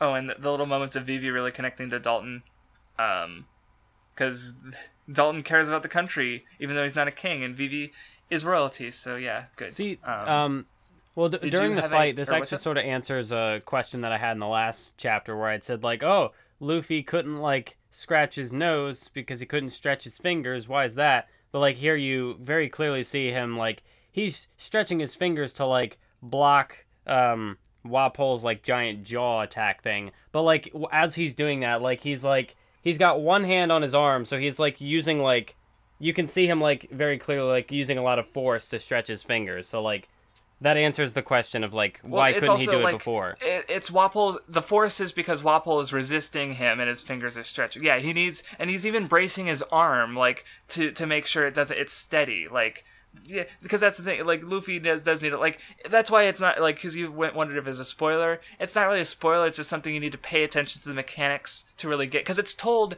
visually. It's never explained to the audience. You have to see how Luffy moves to really understand that he's not like a Mr. Fantastic or a Plastic Man. You know, his, his powers are not like work. His powers don't work like that. So, but it's also weird to like mentally imagine how because his he, he's not rubber. His muscles are just like rubber. His bones are like like he still has organs and bones and muscles, but it's it's just it's all rubber. So, yeah, yeah, I got I got you though. But yeah, Luffy uh, knocks. I love how he knocks Wapol through the roof, and like he's underneath the flag that he disrespected. Like Wapol being a king, like he's still lower than you know the the the, the ideas that he tramps on. Like, um, because Luffy's willing to fight for those ideas, and um, but even like as he's like being defeated, um, like he's like he's like trying to like I'll give you status and medals and, and uh, rewards, and then um, how about I make you vice king? Like even to the end, he's not willing to give up his status as king. Like he refuses to to give up his like they're both kind of similar in that they refuse to give up their freedom. But Wapol's uh, he's he cut himself off from everyone, and Luffy's the strongest, so and he gets uh, wrecked, and it's cool. Um, final thoughts on Luffy versus Wapol? Yeah, or... I did like that final moment there where he sort of tries to like leverage his status, but at the like even at the end, like he still pri- he still prizes his status. He values that over everything else, and that's exactly that's why he loses. oh, and of course Luffy sees Zoro, and he thinks they're bad guys, so he attacks them, um, and jumps down. Oh yeah, so um, Dalton thanks Luffy for saving the country, um, and also sees Chopper, and he bows to Chopper for helping the fight too. But everyone, Usopp sees him, and the villagers see him, and they're like monster, and and which is like Chopper's like, bad, you don't Chopper's Chopper's a good monster. um, like Luffy even hits Usopp for being a dummy. um, like he's our new crewmate. Shut up. But Chopper's Chopper's touchy. Um, I like the bit where Sanji and Nami are trying to run, but Kureha kicks down a castle wall to get to them. Go back to the infirmary. like holy shit. Made might have been able to beat up Wapol herself. No, I don't know about that, but she's definitely tough. Like she's not a normal person. That kicking down a castle wall is not a normal thing to do. Um, oh, and then of course, like I, I love how like things work out where like Nami stole the key and she's able to leverage that for to pay for all their their their doctory expenses. Um, and of course how that comes back with the cannons that she got from the weapons storage. Um, oh, and I love how after she takes the key, she's like, um, "My code is in the drawer. I don't have any guards posted, and Sanji's treatment is complete. So don't try to sneak away." Kureha's so good. I love her. Oh, and then Luffy finally approaches Chopper, and you know Chopper. He, he he so obviously wants to go. Like he's even says like you guys can come back, and um, but he, you know he's just like you know he's he's a monster. He's not you know he's not a hu- he's not a human. He can't go with the with the humans. And Luffy doesn't give a fuck because it's Luffy. So he's just shut up and come with us. And that's what Chopper needed to hear. He needed you know. Um, Zoro's even skeptic is like, yeah, that'll change his mind, but but it works. Chopper Chopper just like you know Luffy's ready to accept him. He doesn't care, and you know Sanji already like broke down a bit of a barrier. Like Luffy's a monster too. Um, it's just, it's good. Chopper Chopper's yeah. I, do, I really like that about Chopper's character, especially like in this moment, because like he he's got like, well, I want to do this, but he like makes all these excuses as like why he can't, and like that that's a that's a very relatable thing, because like you know to. It's like he wants to do it, but he's insecure and he doesn't think he can. And then Luffy's just like, "Oh, just shut up and do it." And then he's like, Right, right. Like Like, I Lu- actually have a uh, a friend who's kind of like that, where he's like he's always like he he's has trouble doing stuff because he's always thinking about like well that and then so he, he um he actually like for a brief period moved over to the east coast because someone pushed him to do something and because and he liked that about her because uh you know she she she she was able to be decisive where he wasn't and that's kind of what's going on here luffy's able to be decisive where chopper won't you know Yeah, because because that's that's, Chopper's that's who Luffy is. Luffy isn't. He Luffy's not a man who who thinks. Luffy's a man who acts. Exactly. Um, and then, uh, well, you get the bit after that because it's, it's also very, it's also reverse Baratie in a way. Well, no, no, I guess it isn't really, but it's like it's similar. Well, because it, it also reminds me of the Koby thing, um, where because Chopper goes to Kureha and she's because she told Nami that like go please take him. You know, but then once Chopper comes in, she's like, "No, you can't leave." She's getting pissed. You're my only assistant. What? I've been, I've helped you so much, and you don't have any gratitude. Like, because that's the thing is like, it's it's very similar with the Koby thing. Because Chopper is so weak-willed that like Kureha pushing like she's making sure that he has the resolve to actually leave. You know, and she's so she's she's putting up a last resistance and throwing fucking axes at him, and knives, and but no, Chopper does ha- he is finally resolved. Like he's you know he he's he's ready to leave, and um it's, it, it's good. And you know she even points out like who heard of a seagoing reindeer? But you know he's a reindeer, he's a reindeer, but he's also a man, and it's good. But then there's also a bit of an a bit of an ulterior motive for Kureha because she says she doesn't like tearful farewells, and then you get the, the panel. Ah, Yes, ah, Kureha is very good. And I also love the chase sequence, like they're like moving the cannons and Chopper runs through and there's just more knives and everyone's like, oh fuck, knives, dodging. Oh man. And then they, of course Chopper jumps on and they're like, run. Um, and you know, Kureha mentions the dreams, but no, the doctor's research was completed. He doesn't have a reason to stay, and he's got to go find his own, you know, cure all for everything. Um, oh, and they, and they run down the mountain, and you get a big the, the, the them going over the, the full moon. And I was mentioning the full the moon phases earlier. Um, this is what I was thinking of. Um, oh boy, but yeah, the Straw Hats escape. Um, and Kureha, yeah, Kureha cries as you mentioned earlier. You know, she doesn't like tearful farewells. And then we get a good moment where um, fires the, the powder from the cannons, and you get a bit and a big old goodbye in the form of a giant cherry blossom tree over the the mountains that happen to look like tree trunks, um, to cure the heart of the country. To you know, like to to and it's good. It's good. Oh, now now I see it. Like I didn't notice that that paneling the very first time I read it. Oh my god. The funny thing is, um, apparently there's an interview. It was actually a, like a coincidence. Like he, he did not draw those mountains expecting them to be like a chair, a, a, a, a tree trunk, but it came about like during the arc, and it it just worked really well. And apparently the the pink snow is inspired by actual phenomena in um where with like iron. uh, It makes red. Uh, cl- uh, I think uh, it was in an SBS, probably in a later volume. Just to just make sure to read them. Um, but yeah, it's good. No, no, no. It- yeah, the, the pink snow is a really nice, a really nice touch. I love, I love that sort of like to cap off the. See, th- this would probably work really well in like the anime or the colored version of the manga because um, that's the thing with manga is there's no color. Like honestly, one thing I wish I'd seen, I see more authors do is because like uh, they get their color pages, and in fact, even what, what, what about this chapter? But like usually, like usually, what I've noticed with like Yeah, Oda, or it might not just be an Oda thing. That might be just in general. But like I've noticed, um, because obviously, like in my volume releases, well, in in the volume releases, they're black and white. Um, but like you can tell that they are full color pages just because of the shading.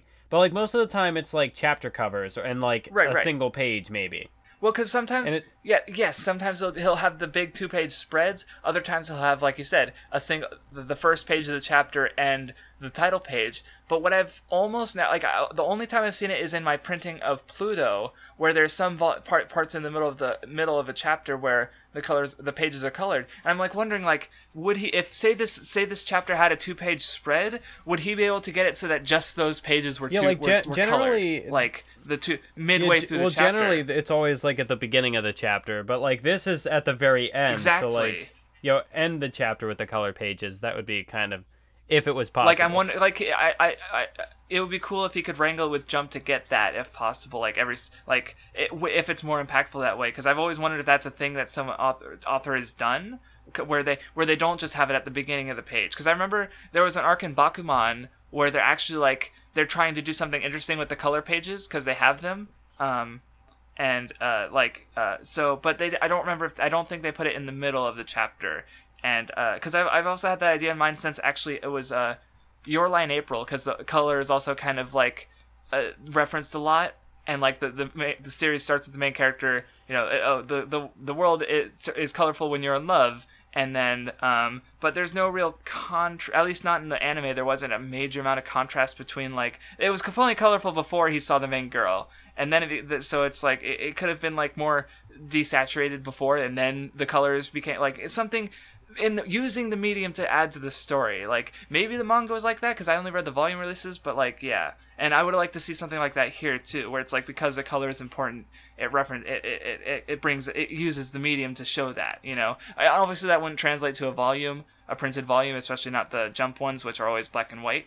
But uh, yeah, I, I would I'd still like to see it at some point, um, something like that. And if anyone has any examples of color pages partway through the chapter, not not at the just the front, but um, yeah. So anyway, the Straw Hats sail off cho- with uh, the, their their new crewmate, the Doctor Chopper, and we get we see Dalton and Kureha again, and they're just sort of commenting on it, and we we get okay. This is why I was saying that.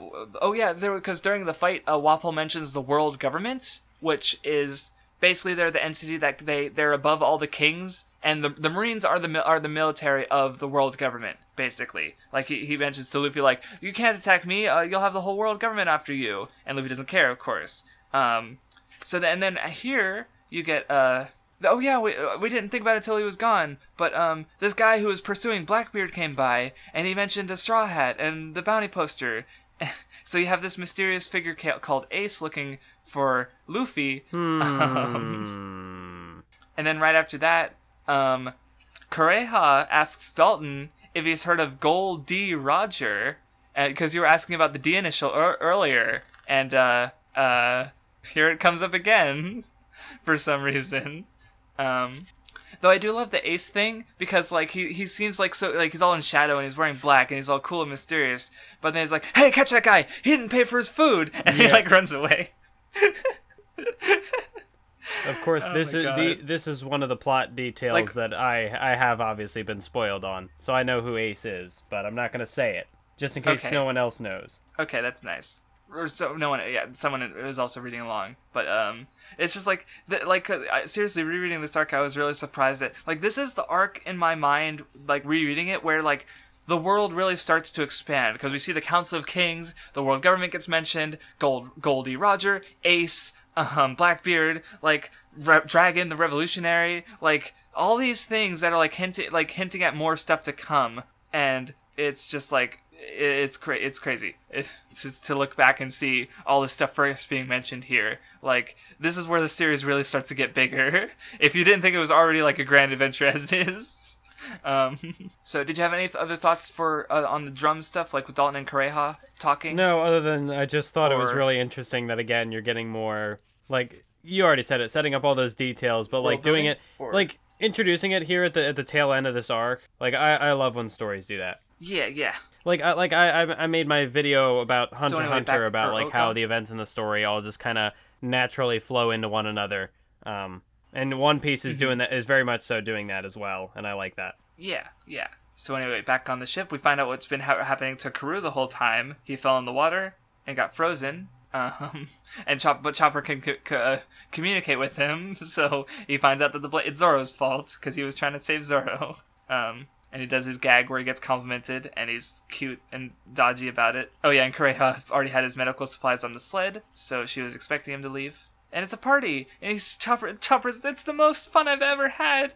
And Chopper's finally. He's finally with a, a family, a big family. I love the so big good. panel where like Usopp is giving a toast, but also you've got like you've got the inner. This is again where just Oda again using the having a lot going on in a single panel. Like you've got Vivi talking with Karu, you've got Zoro and uh, Sanji bickering, you've got Nami talking to Chopper in the corner, you've got Luffy talking about you know meat, talking to Sanji. Like there's so much going on just in that one panel, and then the rest of the page, of course, just sort of building on that. Uh, it's good. It's it's really good. Yeah, no, it's yeah, no, the character interactions and the paneling and the everyone just is is good.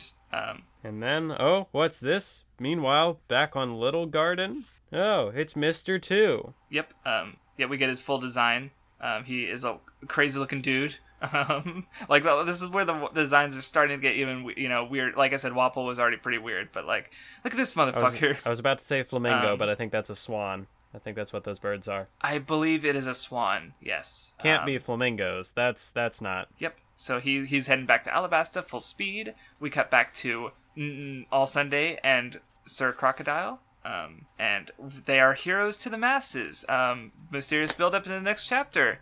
But for now, we are done with Drum and Little Garden. So, final thoughts on the Drum arc. This is um like you know we've had some trouble in the past like trying to figure out like where the arcs. I mean, so far we haven't had much trouble figuring out like where arcs and other stories I've, break off. I've, for me, it's been a little but easier. like but, with um, One or- Piece, yeah, here go you have like uh, you know I said it earlier. You have like arcs within arcs. So it's like how the how the hell do you structure this? Like how do you how do you break it apart? Yeah, no, I, I understand. Especially like later on, there's gonna be arcs where like like arcs you can't separate. Like, because when I say my favorite arc in One Piece, it's technically like two because you can't separate the arcs. One leads into the other. Like like I said last time, it would be like trying to separate the Palace Invasion and the Chimera Ant arc, or the Android Saga and the Cell Saga. Like it's it's the same shit.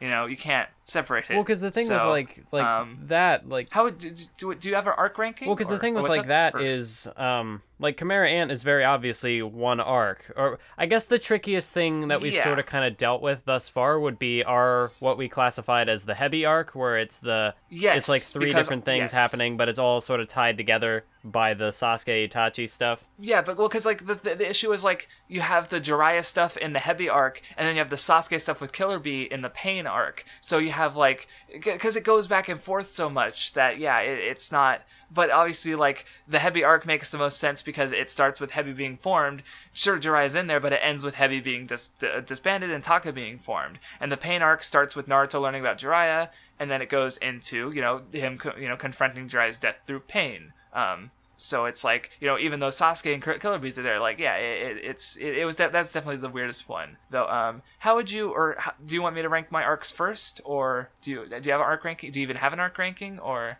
Or we- is this just how is this just Um, how we're gonna handle One far? Piece? Is we just continuously rank it as we go? Because I know you, I, I I mean I have an arc ranking, so we can. The characters is gonna be see arc rankings is gonna be easier for me because I've been thinking about it for a while. But characters is gonna be really fucking hard. Like how do I just choose five? I think I'm Um, actually. like like my list is already like X amount of straw hats big. I have like five side characters I could pick without any picking any straw hats. So um, because I would say going from uh, bottom to top, I would say Kuro, Buggy, Romance Dawn that hasn't changed. Um, Laboon and Whiskey Peak I count together. Uh, so that would be right above Romance Dawn. Then I would probably put Little Garden because it, it was good. Um, but um, you know, still. Then then I would put Baratie because Baratie is also good. Then I'd probably put Drum just barely under Arlong because Ar- Arlong I would still say is my favorite arc so far. But Drum was really good. It still made me cry twice. Chopper's really good. Um, yeah. So do you have any thoughts on where you'd put Drum or Little Garden relative to? I other arcs, I think I'm or- gonna dodge this question today because I don't remember what my That's arc fine. ranking was previously. So I'll just I think I think our arc ranking for the first three was the same: Romance Dawn over Buggy over Kuro, and I think it was probably the same for Arlong and Baratie. Like you, you probably I think you like Baratie more than any of the the Romance Dawn, but um and Arlong above anything else. So that that that point, I don't remember where you put like Laboon slash Whiskey Peak or Logtown. Oh, I didn't even rank Logtown. Fuck. Where is it? In my I don't know yet. Uh, never mind. Um, so yeah, my ranking's not even complete. Um, I just write it down somewhere and figure it out at some point. If I were you, just so you're not like uh, scrambling to to figure one out. yeah, on the that, last that's what I was thinking. Is I'll just when, yeah, uh, I'll just we're- have it. I'll start preparing it now, so I'm ready for next time. Yes, and maybe a, a character characters, notable characters too for the top five of those. Um, so yeah. Um, but anyway, so like again, we're not doing it until I guess the the last episode of this stretch of chapters. Though of course, when arcs end in One Piece, we will be going back to them in between blocks because um, I kind of like solidified our plan for blocks. Like how it's gonna go is like between blocks we choose uh, we catch up to any like on arcs that have ended if there's enough chapters to read. Um, so how it's gonna go is like we're gonna finish One Piece and that'll be the end of the big three block. But there were no previous blocks, so um, because I do want to read Boruto eventually. So how we're gonna do it is uh, we're gonna do a, the the old school block with the series we've already picked. We'll have people vote towards the end of One Piece, and then we're probably gonna do Boruto um, for just an episode before we go into the new school block, which will be more recent series. Um, and then if if the current arc in One Piece is over, like we're not gonna do like part of like oh this is this seems like halfway through the arc. Uh, we'll just we'll just re- you know even though it's still ongoing, we're just gonna go here. But no, like I'm we're gonna wait. I'm gonna wait until the arc, current arc is over, and then I will decide how the episodes will be structured for when we return to it. And maybe we'll do it in Nick with Boruto. Maybe we'll be, do it in between a future block. You know, it depends on how much we've read, and because we have uh, the next three blocks on new school, old school, and one I'm not saying but that's how it's going to be structured. So, or old school, then new school, then the secret one. Um, but we have the next few series we're going to read in mind. Um, and then after that, it'll be more fair game, and I have no idea what we're going to pick if we're even still doing the Nen show because I, I do have a job now. I'm employed. Um, I start tomorrow. Today's Wednesday. Yeah, I start tomorrow orientation and uh, training. Hey, and you got Um, the call during the yeah, call. so- So, live on the Nen Show, Craft Store Yes, gets I- I- hired. It's a job. I, I, I'd already been hired, but I did get a call from Well, work I'm gonna twist call. this narrative the way I want it. Um, So there we go. um, so, but I did get Wednesdays off, so we should be able to still record on Wednesday. So, uh, just start just saying. Um, I, I, yeah. Anyway, um, though, though, um, so yeah, that's that's what's going on with me. Uh, the Nen show should still continue. This is our last um two episodes in a row for a while. So anyone who was complaining about the last episode being too short, uh, fuck you. Um, have, here's an here's a fucking the longest episode we have so far. Um, you're fucking welcome. I don't know. I don't know. The wasn't the Arlong Like, one uh, pretty long? Arlong was 317. This one is currently at 328, give or take. So it's a, li- it's a, roughly the same length, if not a little longer.